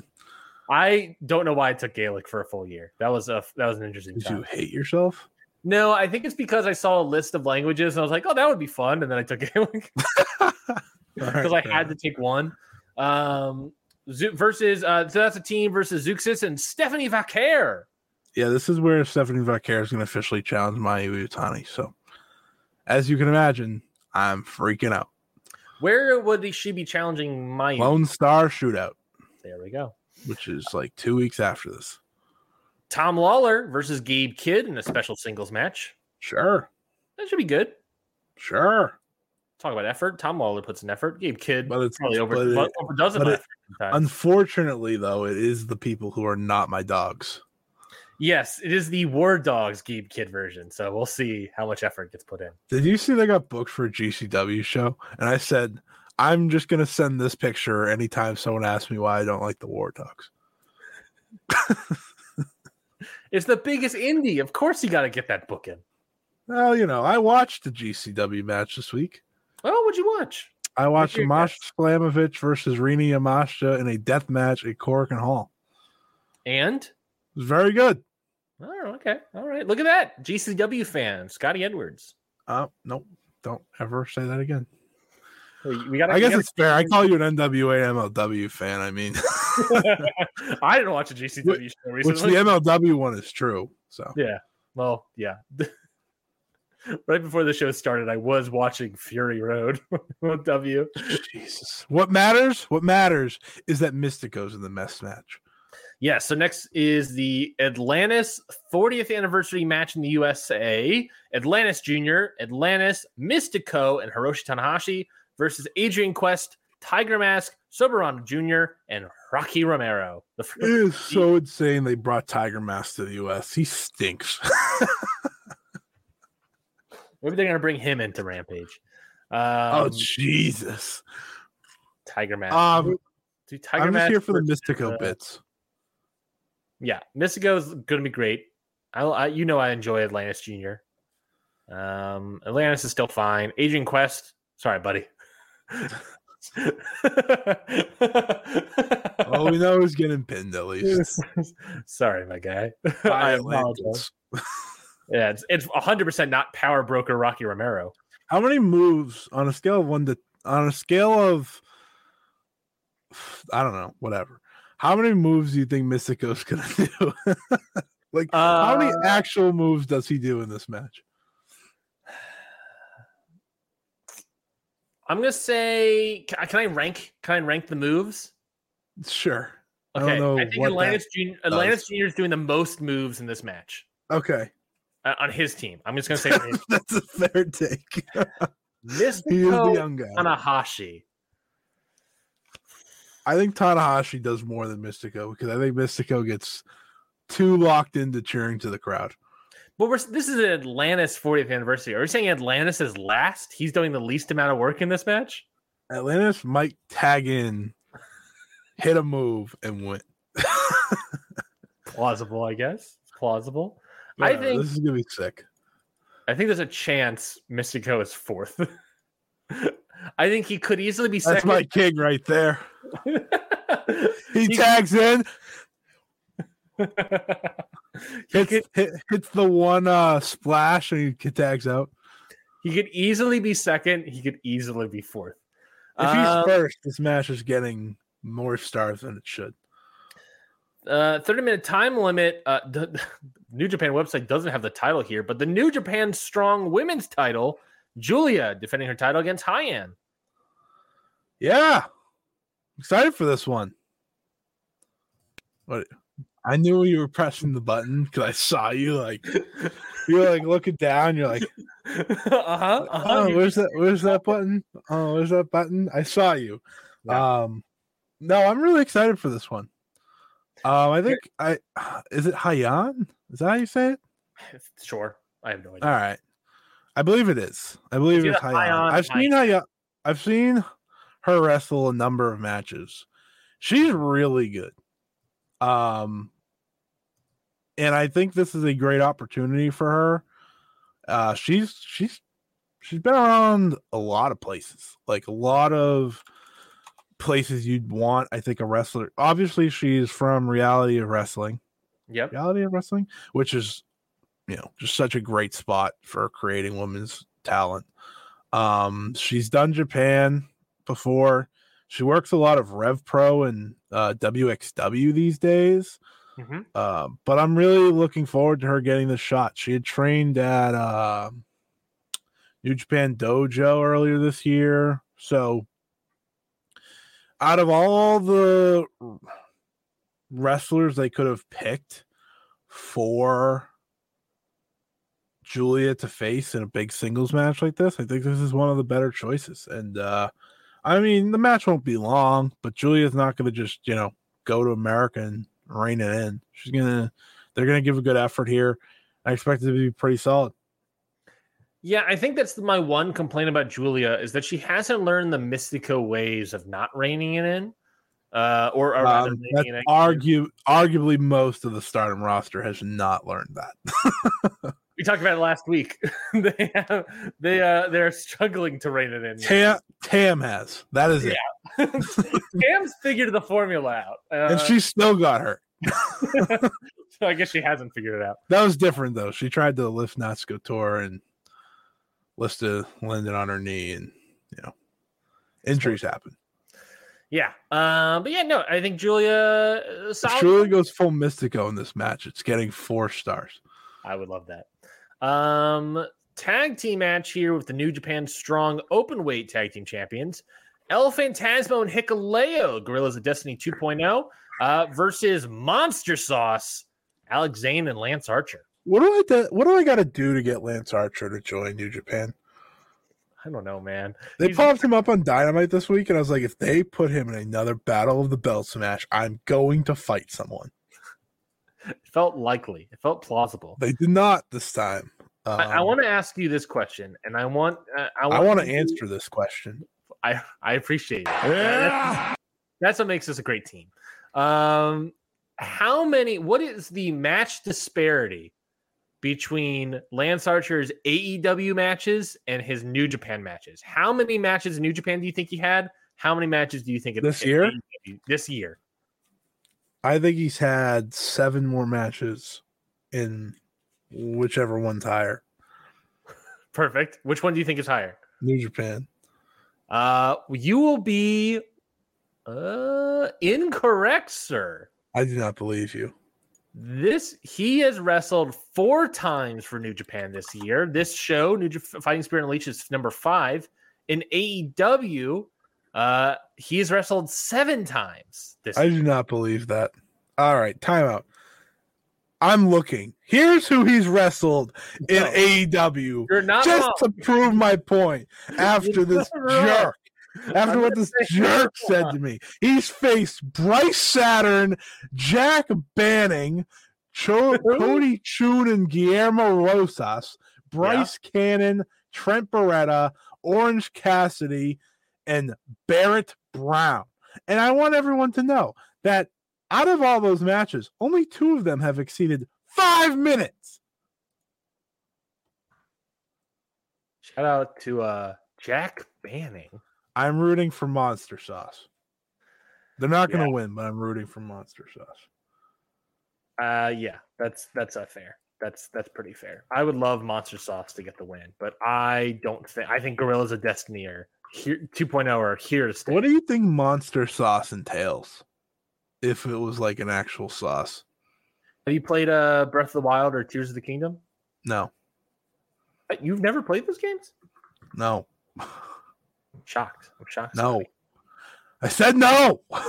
Especially on that Spider-Man game. Uh, That's what matters. This podcast is taking too long. uh, so uh, I, I just counted up all of Lance Archer's matches from AEW this year. Yeah. Uh, 28 minutes and 32 seconds. Stupid. How much money do you Um, think Lance Archer to wrestle for less than 30 minutes in a year? Ah, hopefully enough. He deserves it. But He deserves man, it. he deserves real matches. Uh strong open weight championship. I'm taking over the preview. Eddie Kingston defends against Henare. mm-hmm. This should be this should be solid. I, I think. This this match screams a Ryan Knightsey special. Big Henare guy. I'm not a big Henare guy. Big Henare guy. Whoa, whoa, whoa. Slow your roll, my guy. Slow your roll. Uh, I, I, don't think I, I don't think I've ever said I ever said I was a big Henare guy. I think I- for the show. This is why we should not have gone on the StreamYard. This is why we should have stayed on OBS and should not have gone off to all these tangents.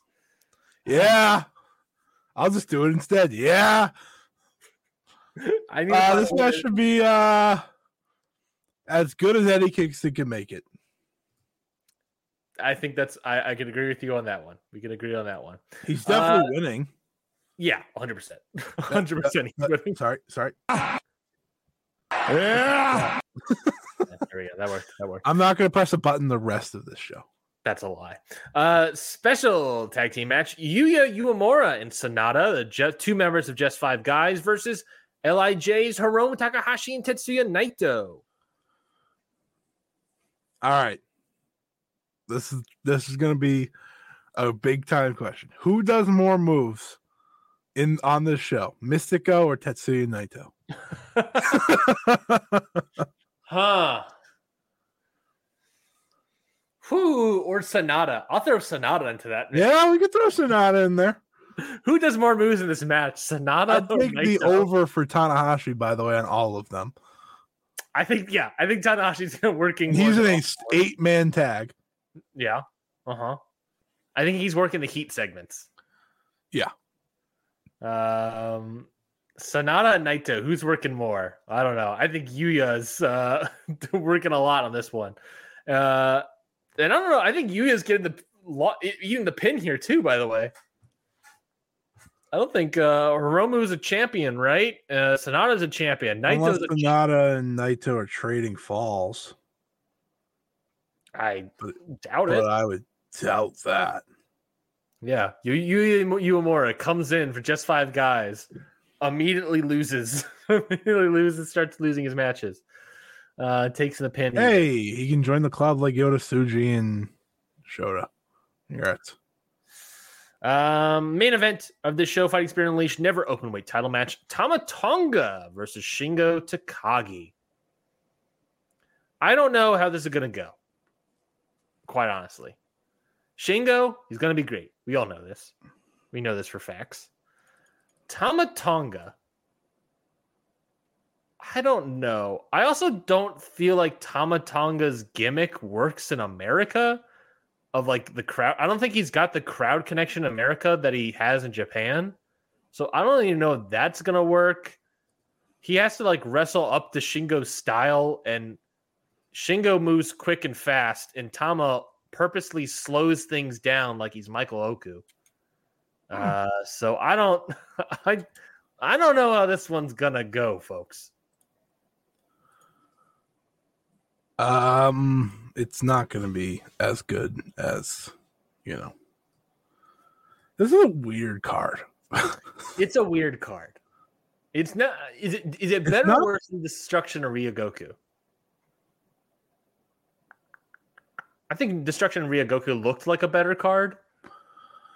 I think that had a stronger high point going in, but this has more balance and less Bullet Club, which makes it better.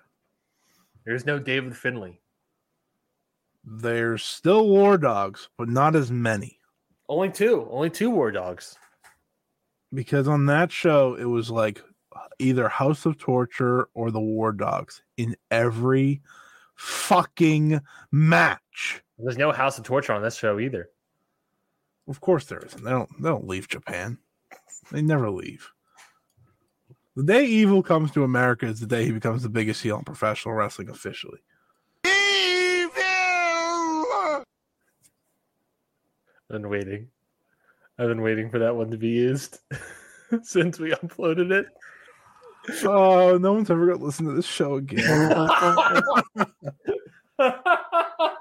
well, I'll give out a goodbye speech for good because no one's coming back. It's been fun while it's lasted. It's been It's been fun. fun. It's been real fun. real good. It's been it's been real. Um, well, before we go, we got a little bit left to go, and I want to talk 20 about- minutes left. what the hell we to do little for more 20 left to minutes? I want to plug our interview that we did that came out last Thursday with Eric Howard. He's the promoter of Kitsune Women's Wrestling. He we talked about his show coming up, coming up Kitsune Gong, um, uh, a lot. We talked about him and his the highs and lows of booking that show, um, everything that went into it. Uh, I thought it was honestly one of the best interviews we've done. I thought he was a fantastic guest, gave great answers, and and and was willing to put up with the the BS uh, nonsense talk that we uh, tend to do on this show. Um, I'm so glad we went to StreamYard after that interview, would have been ruined by all of our bits. Um, but uh, I thought he did a great job keeping up with it. But of course, that Gong show is happening tonight.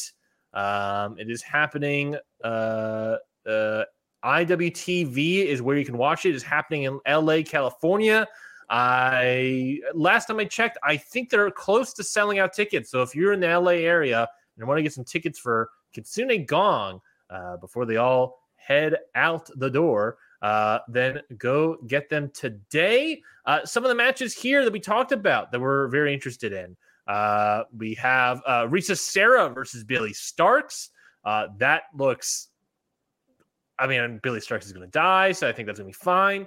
Um, we got uh, uh, Konami and Willow Nightingale versus Janai Kai and Mercedes Martinez. And we have for the Kitsune World title, uh, Dark Sheik versus Tei Hanma versus Unagi Sayaka. Uh, Any- again, we talked about the show a lot in the interview, so go check out the interview. But of course, check out Gong tonight on IWTV. Scotty, talk to us. How do you feel about this card? I'm feeling excited. I think a lot of people are excited overall for what Eric has put together um, for this show to kind of kick off whatever his journey with this promotion will be. Um, I do need to ask him though, because I saw that Konami was with Mercedes yesterday. So does that mean he was with Mercedes? Because if so, that's awesome. Uh, Yeah. She was chilling with uh, Konami, Kyoko Kimura, and I think one more person. Um, which I expected once Kyoko came over because I was like, you know, Mercedes is definitely gonna like go out of her way to The link see up. her. Yeah. Um. So that's exciting. It's, it's in LA. I think there's a good chance that Mercedes Moné shows up on the show, at least in a backstage capacity. Yeah, which is pretty cool. If so, um, yeah, I think he's he's created a great buzz around what he's doing, and um, I I'm rooting for him. I think he's put together a really fun card, a really big card, by the way. I Yeah, was this looking is at it, like, this is a lot of matches. He he talked about how like he went a, he might have went overboard for the first show, but Hey, it's the first show. You know, to You only have one. me, go big or go home. You know, 10 match card here, and most of them are singles matches. yeah, like that's fun. I rather singles matches than big tags. Yeah. How That's often did we get these big, big, monstrous tag matches all over the place? I'll take this. The crazier part is a battle royal on this show. Yeah. Plus all the singles matches. Um, but I I think everyone should go check out the show. It's on IWTV. Um, it's if there's a match you're looking for or a match that needs to sell you into the building per se, I think it should be Risa Sera and Billy Starks. Um, Mhm. but I think Konami can get you there too. Konami's first Konami's first non stardom slash Sukeban appearance, I guess, but this is her first announced appearance outside of stardom. Um, so and she's in a match with Willow Nightingale, Janai Kai, and Mercedes Martinez. That's pretty sick. Um, so yeah, definitely go out of your way to check this out because I think um I think this is the beginning of what, what should be a really, really cool promotion run by Eric and, and Eric. It's just Eric. he, he made that perfect. I almost said and company. No, I think you made it perfectly clear that it is just Eric. Yeah, that it's just just together. Eric. Uh, yeah, I, I sort of what you mentioned before is that like I definitely feel like of the three sort of like U.S. indie Joshi shows that have popped up, Spark, Kitsune, and Sukeban. Um, I think of the three, and I'm not saying this, you know, I'm probably biased because we talked to Eric and all this stuff, but I do feel like of the three, this show had the most buzz at least during announcement period. Oh yeah. Spark was nice and stuff. Sukeban, I think, was just sort of like a uh, excitement at an arm's length because it was like I don't know what's going on with this show. Sukeban was like a what the hell is this? Yeah, and then you know Kitsune popping up on IWTV too. That feels legit. Like everything that's happening with this show feels legit, and I think people recognize that. Um, this feels like a you know a you know sort of uh, a lesser mainstream, I guess, Joshi show, if you will, than Stardom, of course. But you know, you got Konami popping up there. Uh, my best way to say it is that Eric is legit. Eric really does care, and yeah, I think sometimes that's all you need to get you in the building is knowing that the promoter cares, um, is excited, and looking forward to what they're bringing to the table. That's kind of how I look at it. Like mm-hmm. getting to talk to Eric previously, and you know, then with our interview, um, he's one of those guys you root for. Yeah, for yeah. sure, for sure. Um, he ta- it. I think if you need to be talked into the building, there's no better person to be talking to the building with than him. He's done some really good uh, conversations. He also has an interview with Konami up on the Joshi Pod uh, feed if you want to go listen to that. Mm-hmm. Uh, so I'm excited to see the show. Um, and uh, hopefully, hopefully, um, we get an announcement of uh, what's next too. I'm always looking forward to what's next. So yeah. That, sometimes when it comes to like these things, you're like, all right, then what's next before the show even happens? You know, it's like unfair, but that's the wrestling mindset. Well, yeah, well, it's like you just don't want you don't want it to be a one-off thing, right? And I think yeah. and I would think honestly if I was Eric and I was hearing things of like what's next, that to me feels like people want to invest in this product yeah. And they want to make sure that it isn't a one time thing and that there is going to be more shows. For sure. Um, I think that's a good thing. I think that's I would take that with a with a confidence that people are at least wanting to be invested in this product. It's just a matter of put at this point for him, and I'm sure he's having a hectic morning. Uh, I'm sure for him, he has uh, a lot of things to juggle right now, and all he has to think about right now, really and truly, is putting on a great show. If he can do that, if he can put on a great show, then he's he's got it, baby. I mean, IWTV that feels you know, like I said, that feels legit. That if you have a thing with IWTV, I don't think this is a one time show. I feel like we're getting more, um, but uh, it's just yeah. a matter of when and where uh, that is going to be. Um, the beginning for him in this, so yeah, yeah I yeah. think uh, he has all the right pieces in place from what he told us, which again, very excited for what he brings to the table. We have so much time left. Yeah, no, I know, I know. Uh, maybe we do a little. uh uh Do we have a discussion topic ready, locked and loaded? I got a. I had a. I had a bit I was going to do, and maybe I'll veil the bit later. But uh, ooh, a bit. I had a bit. Is it a 14 minute long bit? if so, don't do it. it was a. Uh, I had a bit that was uh, planned, but it was a musical stinger that I did not prepare in time because I was right. wedding this that's, weekend. That's fine. But the bit basically is a section of the show called Hot Topics, where we. uh And I was trying to find a. I was trying to see if I can find a clip of uh, uh like the Hot Pocket jingle, but them saying Hot Topics instead. Um, basically, here, like here, I'll give our jingle. Ready? Hot boy summer. Now, now, All right, we're good. You're welcome. There's hot topics, hot boy summer, same thing. Sure, sure, sure, sure. Um, is there any topics that are sort of in the ether of the internet? I don't know what these hands are. Uh, ether the internet, uh, or uh, talking points that you've been wanting to get out, hot takes that you may have, or thoughts oh. about things that are happening on Twitter that you want to talk about. Uh, the floor is open. Random note before we get into this because of hot takes. I had learned that earlier this year, I said that one Suzu Suzuki was going to win the five star Grand Prix and Michael was going to be a finalist. Really? On a podcast in February. wow.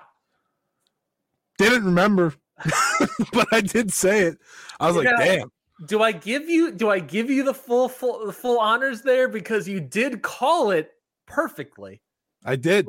but you did immediately forget what you said. I think it's fair to. people. I think it's fair to remember that I don't remember many things Sure. that I say. I say things on this show that I already have forgotten from today.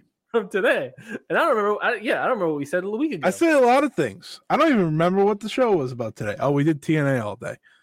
did an hour on TNA, and then you complained. What a way to debut on StreamYard. We're only talking TNA and NWA.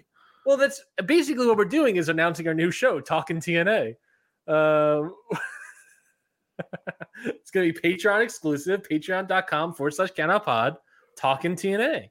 We're going to go through every episode of TNA uh, from beginning to the end. Uh, I rather, I I rather do literally anything else. at some point we'll become Talking GFW, Talking Impact, and then Talking TNA again. um, hot topics. I'm gonna Uh, keep going until you bring it back, baby. I think an interesting topic as of late has been one of the elite, one of Kenny Omega Okay. in AEW. I think um, there's been a pretty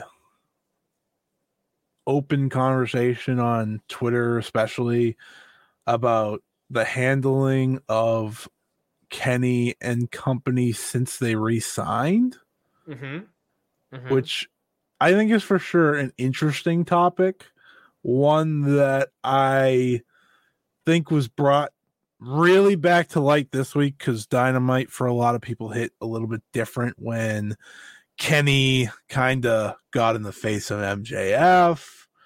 Kenny had the really good match with Kyle Fletcher. picks up a, a win finally. Yeah, so I think it's an interesting topic, an interesting way to look at things because I don't know if there's a how do I want to make sure I phrase this right. I don't think there's a like underutilization of Kenny more than a misutilization. Like I feel Okay. like he should be be used better rather than I don't think he's around enough. If that makes sense Okay.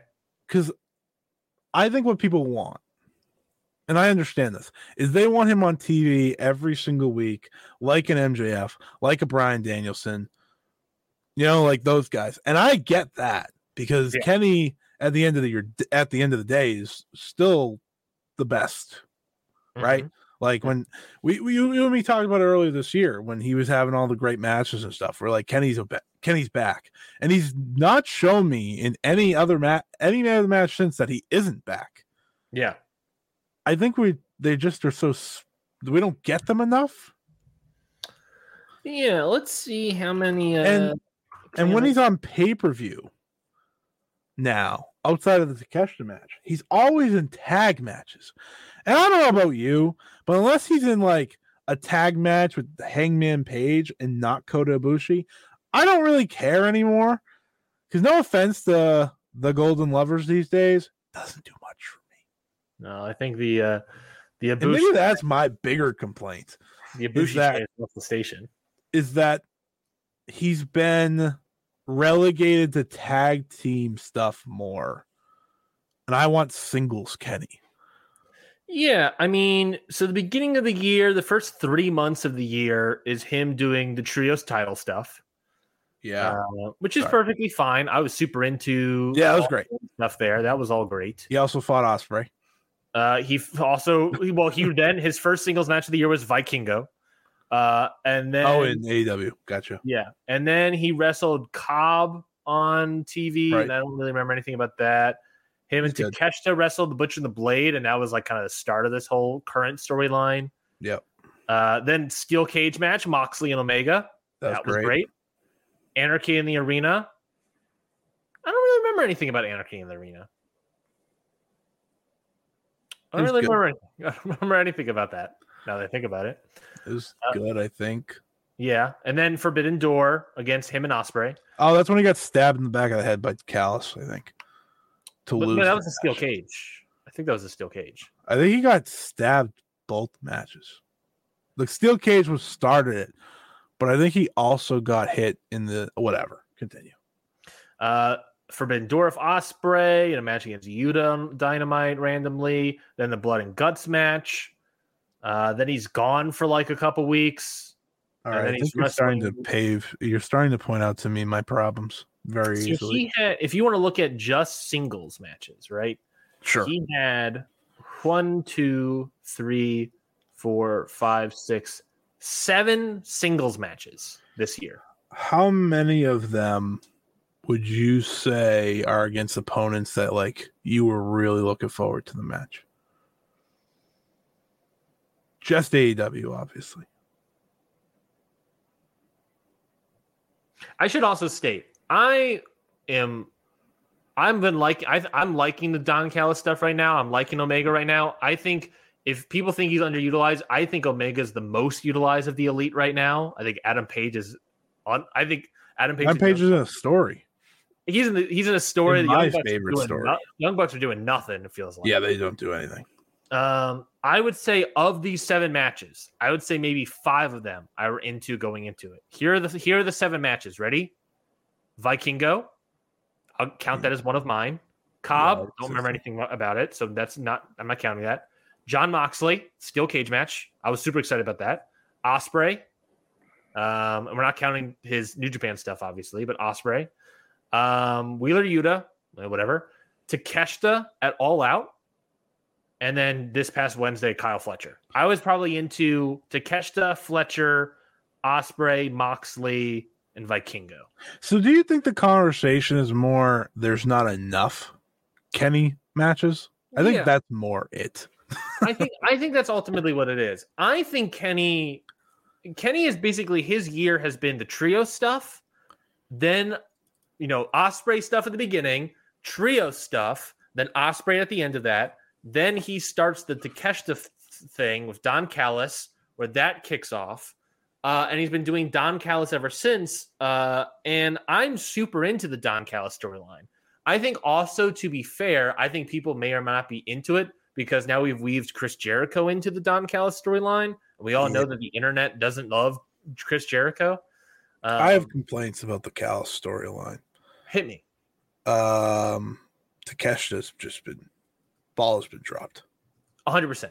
He That's a, beat that's biggest issue about. Kenny Omega Yes. in the middle of the ring.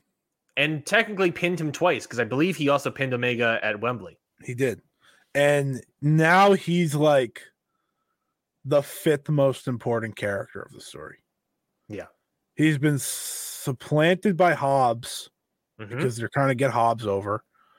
Callis is obviously more important, has been since the beginning. Jericho, they care about more. Kenny, obviously, they care about more. He is the fifth guy in a story that was supposed to be about him, I always thought. Well, it was like the moment it became more about Jericho, Mm-hmm.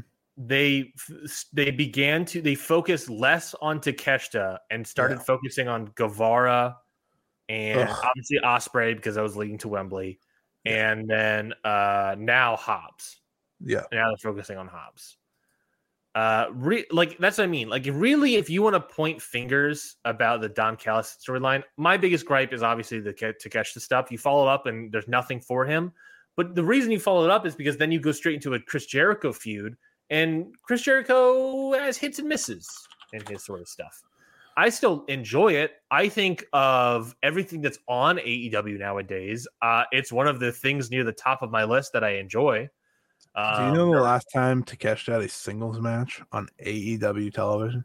on telly? I was gonna say on pay per view was probably all out. Um, I'll just tell you since we're doing a podcast here. Um, what? The last time he had a match on AEW television, singles match, was Rampage in July. The last time he had a sh- match on Dynamite singles match was June against Damon Ace Oh, but of course, in one minute and 29 seconds. a classic. So I think part of the Omega problem is the story of him and Takeshita kind of being kicked to the curb. Yes. Once you once they started bringing in Jericho, that kind of all got dropped. Now Takeshita is just kind of there, and Omega is teaming up with Jericho and facing these other guys. Like I'm enjoying, like that's what I said. I'm enjoying. I think Will Hobbs in it is a great, great addition, fantastic addition to this group. Yeah. But it is very much like that's fully dropped, and I and I understand people's complaints about that because I have a complaint about that too. It doesn't mean I don't enjoy the Don Callis stuff. I just think that I think people want to see more Omega, and, and I also think, to be fair to those fans that are upset about the Takeshita stuff, I think that is more. I don't. I don't think the the complaint should be on Omega here. I think the complaint should be on the booking for AEW because it isn't just Takeshita that has these big big moments Yeah. and big wins that never get followed up on. Orange Cassidy ends a historic long AEW International title reign that was really, really good. Then basically does nothing for a couple of weeks, and then just pops back into the world title, uh, into the international title picture because Phoenix and Moxley both got injured. You know, Yeah. he like no follow up with Orange Cassidy for however long, um, for like a month or so, nothing, and he only got popped back into it because everyone got injured. Yeah. Uh, he, Takeshita is not the only person. This is happening all the time in AEW now. You are giving title matches to people constantly and not giving title matches to people who get big wins. Takeshita doesn't get a title match. You know who gets a title match? The Hardys. Yeah, that is a real problem. Jeff Jarrett. Jeff uh, Jarrett Too gets. Lethal. Yeah. The list goes on, right? Um, here's what I think is the way I look at it. I feel like there is a core of talent that are on TV weekly, locked in, no matter what, right? That is right now. That is MJF, Mhm. Adam Cole, who's injured, Yeah. but he's on TV every week with this terrible skits. Yeah. Uh, Jay White and the Bang Bang Gang. One of the best things on television today. I think it's yeah. Um, finally Swerve. Yeah, That took a long time to get there. But we're I- kind of we've kind of been on the treadmill with that. Yeah, because we're trying to get to full gear, so we've put it on the back burner for a 2nd Mhm. So I won't. I'll actually take Swerve out. I will say it's MJF, Bang Bang Gang, Adam Cole, Danielson, Toni Storm. and Toni Storm. Those are your locks for weekly television, and then everyone else like is sporadically put on. Kenny Omega should be part of that no matter what. Yeah. I think it's just I think it's em- uh, it's more emblematic of where AEW is right now. And I think it's just sort of like there are people who get their spots higher up even when they're not draws it feels like like Hardys aren't drawing. You know, Jeff Jarrett is not a draw here in AEW. Why is he constantly Just- getting spots? like it's so simple just use your guys like use your guys not not you know the roster i mean like your a plus performers put Daniel them out there Garcia every week is floundering. oh he's floundered Yeah. like this guy has been wasting away for a year now This ever, guy- si- ever since jericho kept him in his group This guy's best friend is a little mermaid. That's how bad of a flounder he is. Is that a good joke? that was a good one that was good one Thank you. Like he he is someone who should have been on that level, but instead we went with Sammy Guevara. Mhm. That's disgusting to me. I don't get it. Like Jericho clearly won whatever battle it was, whether it was behind the scenes or not, of keeping him in his group, just for at the end for him to pretty much get screwed. Yeah. To And now be sucks. now be like he's now in a storyline of like his dance is super over, but his teammates don't like it, and it is actively it's actively ruin like it's it's the the storyline is doing the dance causes him to lose matches, but it's constantly over. So it's almost like he has to go back to being a pro wrestler and stop doing the dance. The thing that is also over that I fear is now more. I fear the dance is more over than the whole "you're a wrestler" chant. Absolutely. that remains to be seen. But I, I There- that's how I feel. there are some misses with this company right now hmm that even while Many, I'll say. Absolutely even when the Danielsons of the world and the Swerves and the Jay Whites pretty much making weekly shows good, Watchable. watchable even. Like I think those are your MVPs right now. Yep. But there's just so many things that are questionable. Yeah. And it's passed by because like the pay-per-views sell well. That, you know, full gear is almost sold out. Mhm. But they can't pack the TV shows because the TV like you all we're reaching a point and this is gonna some people may not like this. We're reaching a point with AEW television where if you miss it, it's like missing Raw and SmackDown. Yeah. Like you didn't miss anything. Yeah. Yeah, you might have missed a great match. Great But, matches but happen all the time. Well, I would argue that great matches in AEW are becoming less and less. And I would definitely agree with that. There's still a lot of still a lot of really good matches. Yeah. I'm I'm throwing out three and a half stars left and right. But there's not a lot. Of, I, I haven't thrown out a four star in forever. Well, maybe that's a Yeah. bad example. There was a four star recently that I really enjoyed. Yeah, I was gonna say. I think like the I think there was a few good TV. But before that, overall, before that, it was a very long time. overall, I think you're right. And I think that's part of not like right, that's part of the conversation that you can miss it because you're not getting those great matches as much anymore. I used to be, you know, the whole Freakazoid gimmick that I what was bestowed to me, right, was started because like I loved AEW. I was so on board with it, obviously, um, but there th- it was a show that I would actively be excited about every single week. Yeah. And now I'm at the point of like, if I skip, I, I'll still watch it, obviously, because I still want to watch. I still want to watch it. You're still a freakazoid. I'm still I'm still freakazoid at heart, um, but I'm not I'm not I'm not really excited for it anymore. Right. I could right. skip it. I can skip it and watch it Thursday. Rampage, I I'm consider dropping completely, even though most people have already dropped it. But for someone that used to watch Rampage a lot more, Yeah. I'm just like ah, there's nothing really here anymore. I am so behind on collisions, it's insane. I'm like four Yeah. episodes behind on collision. Which is so the way I watch AEW now is so dynamite, I'll watch it at like 10 p.m. when it's all over because I'm just busy doing stuff and don't feel the need to watch it live. Um, though I've never felt the need to watch it live. Um, that's just a me thing. Yeah. Don't do commercials. Uh, but even so, I don't rush to watch it. Yeah. Uh, Rampage, I will not watch unless there's something I need to watch, like I missed a Místico. Yeah. And then Collision, Collision, this is how Collision has gone for me. I went from making sure I was watching it, Mhm. shout, shout out CM Punk, to the night of, to I'll get around to it maybe. Yeah. And even when I do watch it, I skip half of it now because they put so many just like enhancement matches.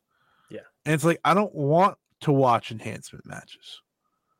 That's not what AEW is supposed to be. Like, instead of doing enhancement matches to fill time, like, you're only filling two hours. Like, use the wrestlers on your roster to put on good matches. Like, just roll out Lance Archer in a real match on that show. Not not an enhancement match. Put him in there against someone cool, and I won't bat an eye. You know, it's like it's not that hard, You would but think. it sure feels that way. Like you don't need to worry about Ring of Honor, right? Like you're not booking that show and protecting people on that show. So you don't have to worry about like that overtaxing and ruining collision. I've seen those cards. That's the reason I don't watch Ring of Honor. You know? I actually have heard the Ring of Honor is getting better, but I'm still not watching it. Well, the core roster, like, isn't eh, it's it's yeah. I'm not going on my way to watch Ethan Page. I if like Buck. like if I want to watch Athena and Billie Starkz' things, guess what? They post the whole thing online. I just don't care for the amount of producers. Filler. I don't care for the amount of producers that have all these storyline stuff. I think you could probably track the moment Jimmy Jacobs came into this company as a moment things sort of turned around creatively for AEW. Arguably, the same thing happened for Impact in the opposite direction.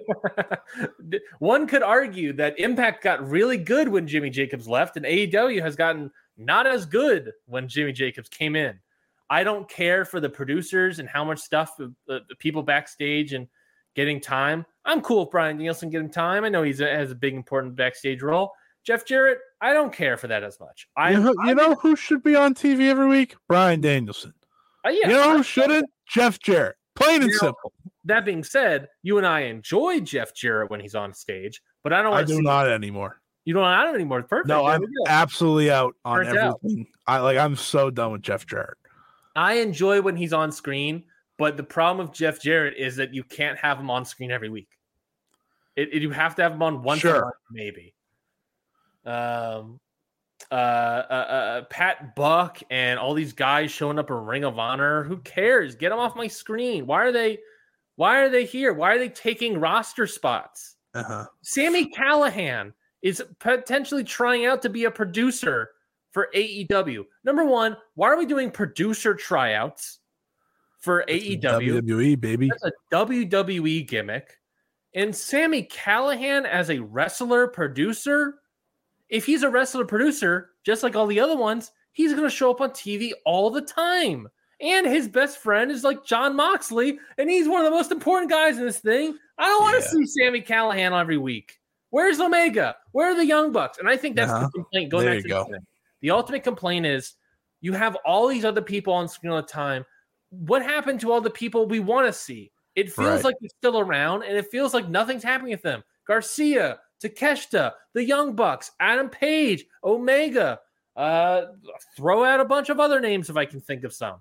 But uh, there's a bunch of other people that are just not showing up ever. I mean, I- the meme is "Where's Riho?" Right? I mean, that's yeah, she ain't coming back. She's Um, not coming back. She's uh, she's over. It's over for her.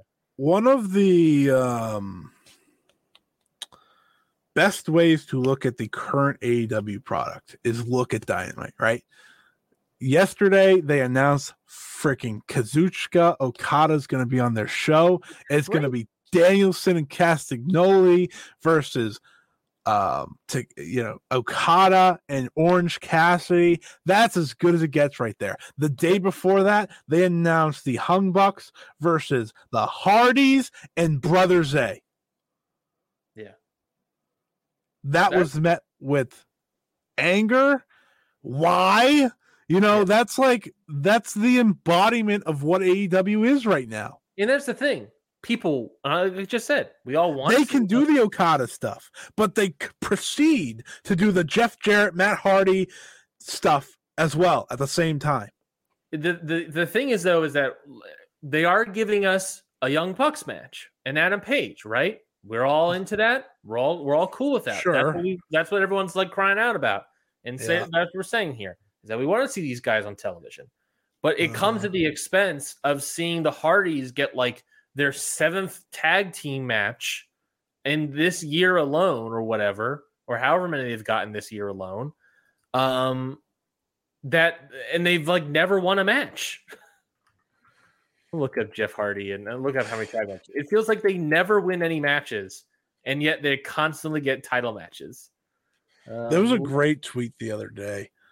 Someone pointed out like how between Matt Hardy and Jeff Jarrett, they have like 18 title matches this year, yeah, that's probably true. which is disgusting. Because they lose all of them, obviously. Technically, they have only had two title matches this year. They had this is they had a Oh, the. Hardys. Yes, they've Well, had you have to remember Jeff Hardy was gone. Yes. Uh, I'll look up Matt Hardy in instant. I'm looking at Jeff Hardy right now. So Matt, I should probably just look at the Hardys. What am I doing? Um, ba, ba, ba, ba, ba. all right. Let's see. Let's go to 2023. Let's search. What do we got here? So they've had Uh, a bunch of matches. They've wrestled as the Hardys one, two. They've wrestled 16 times as the Hardys this year. They've been in two battle royals for number one contendership. They've been in a four way for a number one contendership. They've wrestled for the Ring of Honor World Tag Team titles. I was there for that one. Um, they wrestled for the AEW World Trios titles uh, back November 27th, uh, uh, September 27th, and now uh, and this Wednesday are wrestling for the Ring of Honor World Trios titles. So they've only this will only be their third title match in actuality. However, why does it feel like three too many? Jeff Jarrett has had seven. That true? Seven title matches. Are you counting the Texas Chainsaw Massacre one? No, but it wasn't a title match. Well, he got a title afterwards. The Memphis Street Fight one also wasn't, but those two could both kind of be considered them. Mm-hmm. Uh, he's also been in a number one contenders match that I'm not counting. Um, so yeah, I think the the biggest issue right now with AEW is that they are currently they have a lot of issues. But I think one of the biggest issues they have right now is that they are currently in the WWE spiral of their roster. And by that, I mean the spiral of everyone complaining about where are specific people. Yeah. You want to play a game? Sure. Play a game. Who's had more matches in AEW this year? Jeff Jarrett or Okay. Who's had more matches in AEW this year? Jeff Jarrett or Konosuke Takeshita? I should ask singles matches, do, do, like just, just matches. Oh, Jeff Jarrett. Yep. 25 to 22. And Hold on. If you're, if you're, gonna say yeah, if you're gonna say I'm correct, there's a proper way to do it, sir. Oh, sorry. Yeah. Who's had more matches in AEW this year? Jeff Jarrett or Kenny Omega? Hmm. I want to say it's close.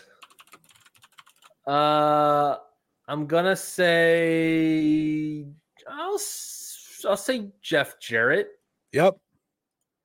25 to 21. So it's close. It's close. That's, that'd be crime. Who's had more matches this year? Jeff Jarrett or the Young Bucks? No, Jeff Jarrett. Yep. that one's easy. That one's super easy.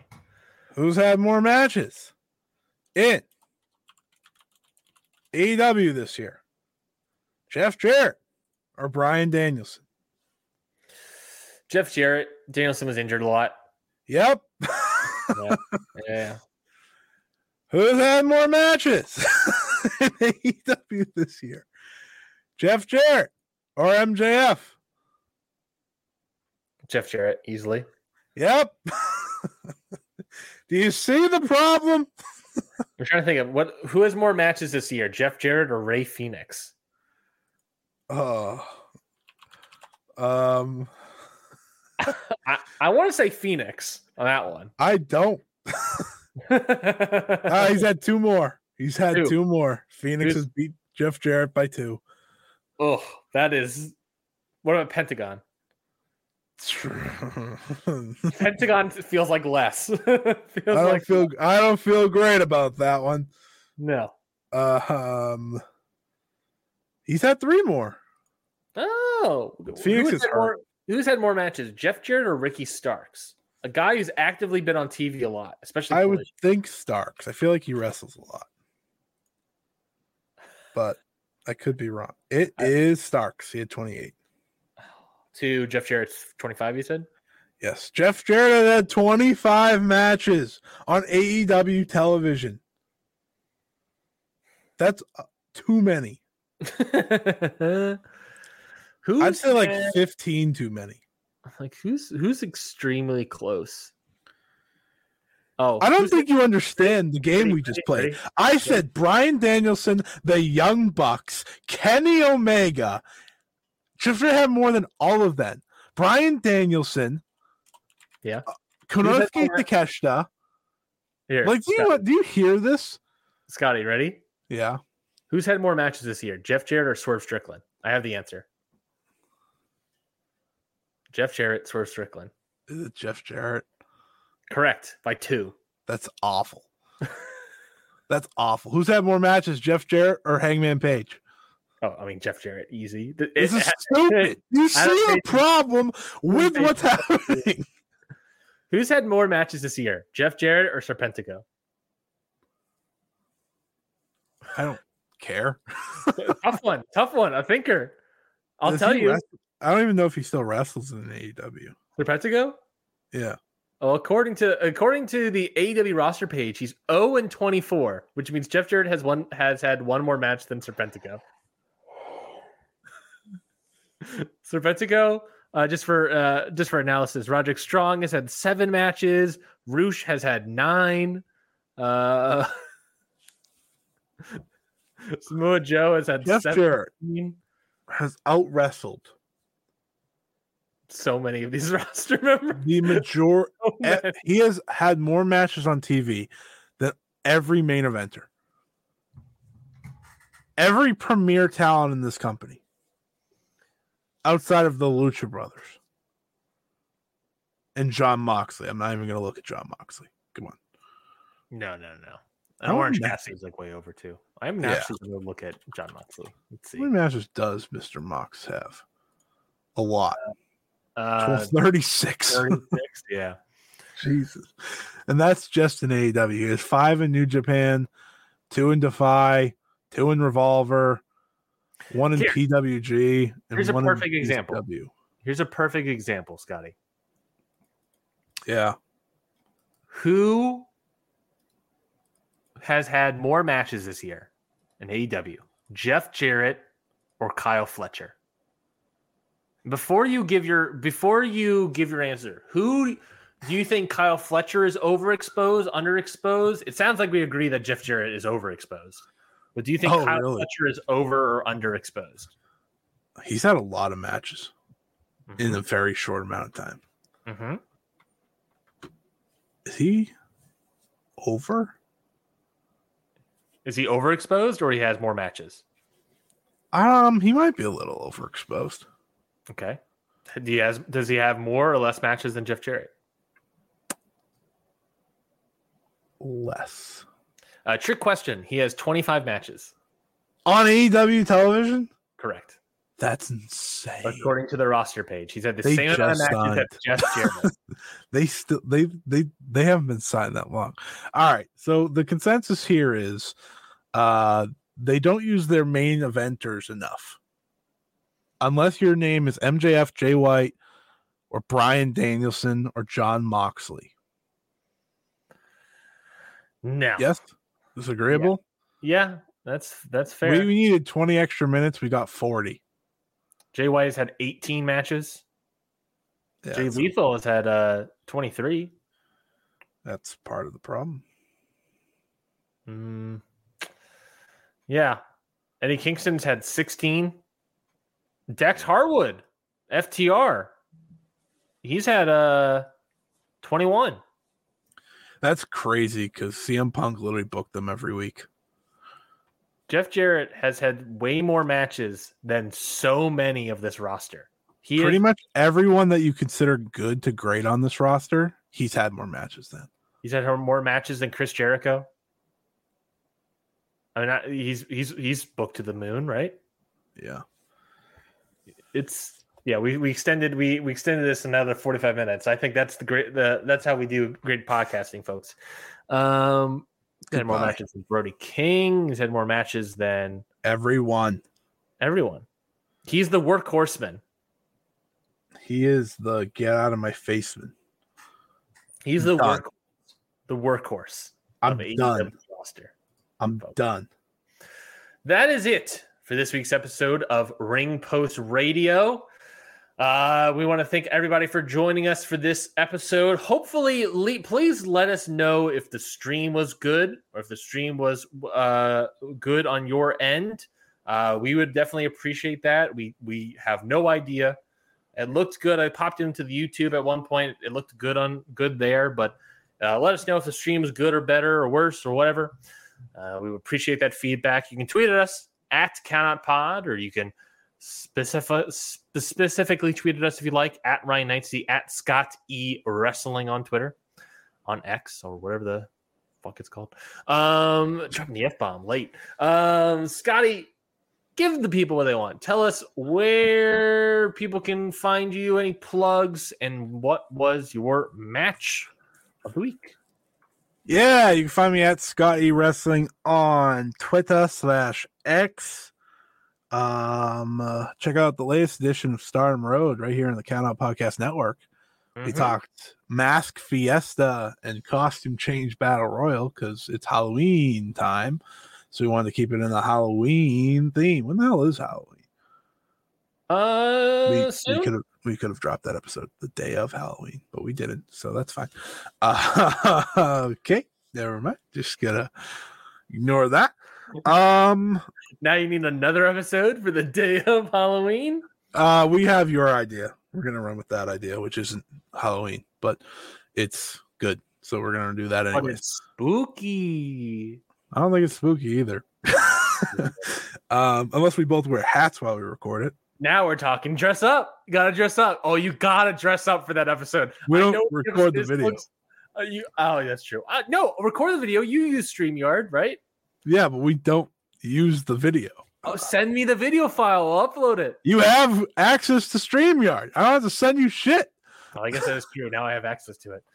Damn. Anyways, anyways, um, all right, you you knocking me off my train of thought. What? Uh, listen to Stardom Road.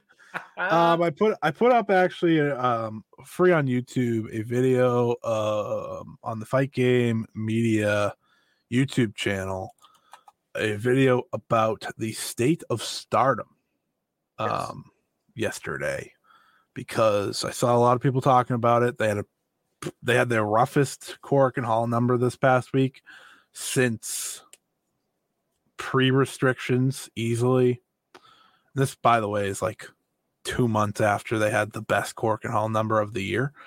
Um, and I talked about the ups and downs, what to do the rest of the year. So if you're interested in that, go check that out. That's free on YouTube. It's like an hour and a half long. That's also with Trent if you want to hear me and Trent talk about it. And yeah, I have an interview coming out this week, but since it's not done yet, I'm not going to say who it's with because I don't like to jinx things. So keep an eye out for that. That'll be over on Fightful. Yes, I understand. I'm in a lot of places at one time. Uh, match of the week Yuma Aoyagi versus Kento Miyahara from All Japan. yeah, I gotta check that out. I gotta, I gotta go watch that. It was that I, good- it was that good stuff, as I Kento had, often had to, does. had to have been. Um, I was at a wedding this past weekend, so what I did is I loaded up the old Lucha Blog Google Drive and downloaded a bunch of videos. Nice. So I, uh, I watched from June Nice. the World CMLL World Trios title match, Atlantis Junior, Star Junior, and Volador Junior winning the titles off of Mephisto, Hechicero, and Euforia. Uh, Oh man, I feel like I need to be on brand. My match of the week is Místico versus Rocky Romero. now, come on, yeah, now we're talking. Um, that match, if you recall in the history, the lore of Los Infern- Infernellos or whatever it's called, uh, that's that's the one where they break up. That's the one where Yes. Hechicero was like, "Screw you guys, I'm going home." Uh, so that that's that match. I give it three and three quarters. I thought it was really What- really good. Before we end this, what are we talking next week? That's a great question. What are we talking next week? We're talking not turning point. I'll tell you that much. Uh, we are talking Fighting Spirit Unleashed, reviewing that Yeah. show. Uh, we're That's talking on Friday, right? Saturday. Fuck. Saturday. Same. I know. I know you were. Lone planning on Star shootouts on Friday.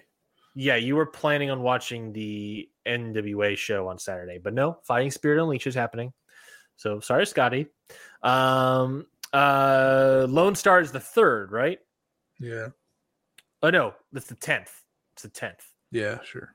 Uh, so we're not going to be talking about Lone Star. We'll be talking about Fighting Spirit Unleashed. We'll be talking previewing Power Struggle for New Japan as well, previewing Crown Jewel for WWE, and uh, whatever else happens in the week of professional I just need to know if how much I need to watch because I will not be watching a lot of wrestling this week. well, those are you really just got to watch Fighting Spirit Unleashed. We're not. We You can't boys watch gotta put yeah, your boys gotta put the suit back on. a suit back on. Yeah. Spider Man suit. Oh, perfect. Well, speaking of suits, I do want to make it clear uh, uh, before we get to it. Uh, literally, I am three weeks to my wedding day. Yes. I am very close to getting married. What weekend is that again? That's I get married Off on the top of my 11th, head. the 11th, which is Right. Okay. Veterans Day. So, and to celebrate our veterans, we'll be. Do I need to replace you that week? Uh, you can replace me. Uh, i- i- either there will be no show. Basically, is what I'm saying. There is There's a no very show. good chance there'll be no show. It's either no show or Scotty put something together. Uh, do not know, but at Me putting least, something together again. Hmm. we'll tough. find out. Uh, uh, you can get you can pull some you can pull some strings. Yeah, Um, I'm gonna get um. I don't know. I was gonna name some random wrestler, but you Get a- Místico on. get. SP3 back on. He he I, he, I saw I got a like Oh. notification on the stream. Yeah, that'd be fun. We can get him back on. Uh, what is yeah, that week? Is there like a big week of wrestling? If there's nothing to talk about, I'm not doing Uh, it. well, it's a pretty big week. so uh so yeah, Oh, that's 12th Jesus. episode. I won't be on at all. Uh, That's the full gear preview, isn't it? That's a full gear preview. That is Lone Star Shootout review, um, and whatever else ha- is happening. But that's the full gear preview. Brother. Yeah. yeah. So we'll we'll talk about full gear probably on the fifth. You and I, um, and whatever whatever they have announced at that point. Um, One match. Probably. they're not doing collision that Saturday. What was the result of that? there, it's on Friday. Oh yeah. Are they going head to head in SmackDown? Is that what they're doing? Yeah.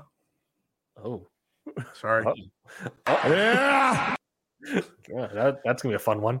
It's gonna be a fun day. Um, yeah. So uh, I'm out. Not gonna be the 12th. Uh, we'll talk about full gear. That's crazy. yeah, but we'll obviously be there for full gear. Time came out of nowhere, huh? We're probably not. Should we do an instant reaction to full gear? Because we're just gonna record the next Sunday. The the next day Absolutely not. we will do it the next morning. Yeah, we're gonna do it the next morning. You're not getting Um, an instant reaction. You're getting a morning reaction. Yeah. Um, we got we sleep get on it. proper sleep. We got proper sleep after full gear. That that's good because we did do it back to back weeks. For, The for- same day of full gear is also Stardom Gold Rush, so uh, it's gonna be a long day for me. So yeah, we're not. Oh, it is. Yeah, that's gonna be a rough one. Um, but yeah, so uh, getting married in three weeks. I'm not gonna be on that episode. Oh, Scotty will either be nothing or something. I can't believe I can't- you're I'll not. Wait a minute. No, I actually I have to question you real quick. I can't believe you're not recording on your wedding weekend. Uh, no, but that's I thought you had. I thought you did this for the love of the game, not the love of your fiance. for the love of my life. Uh, fuck the love of my life. I'm just. you know, you know what I gotta, hey, Scotty. You know what I gotta say to Jesse? Go fuck yourself.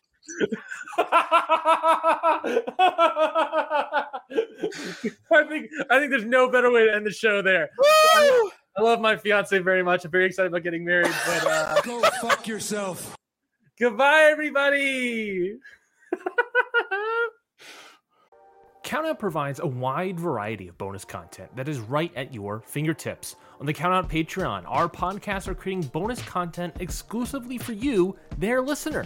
For only $5 a month, you can watch instant reactions to major shows, watch alongs, early access to main feed podcasts, some fun goof and gag audio, plus shows from some of the podcasters' outside interests. It's the best way to experience all that the Countout Network has to offer.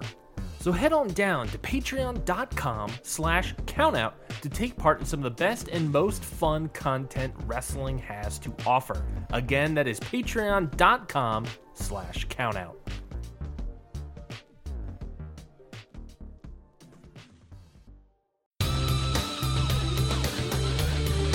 This has been a Countout Podcast.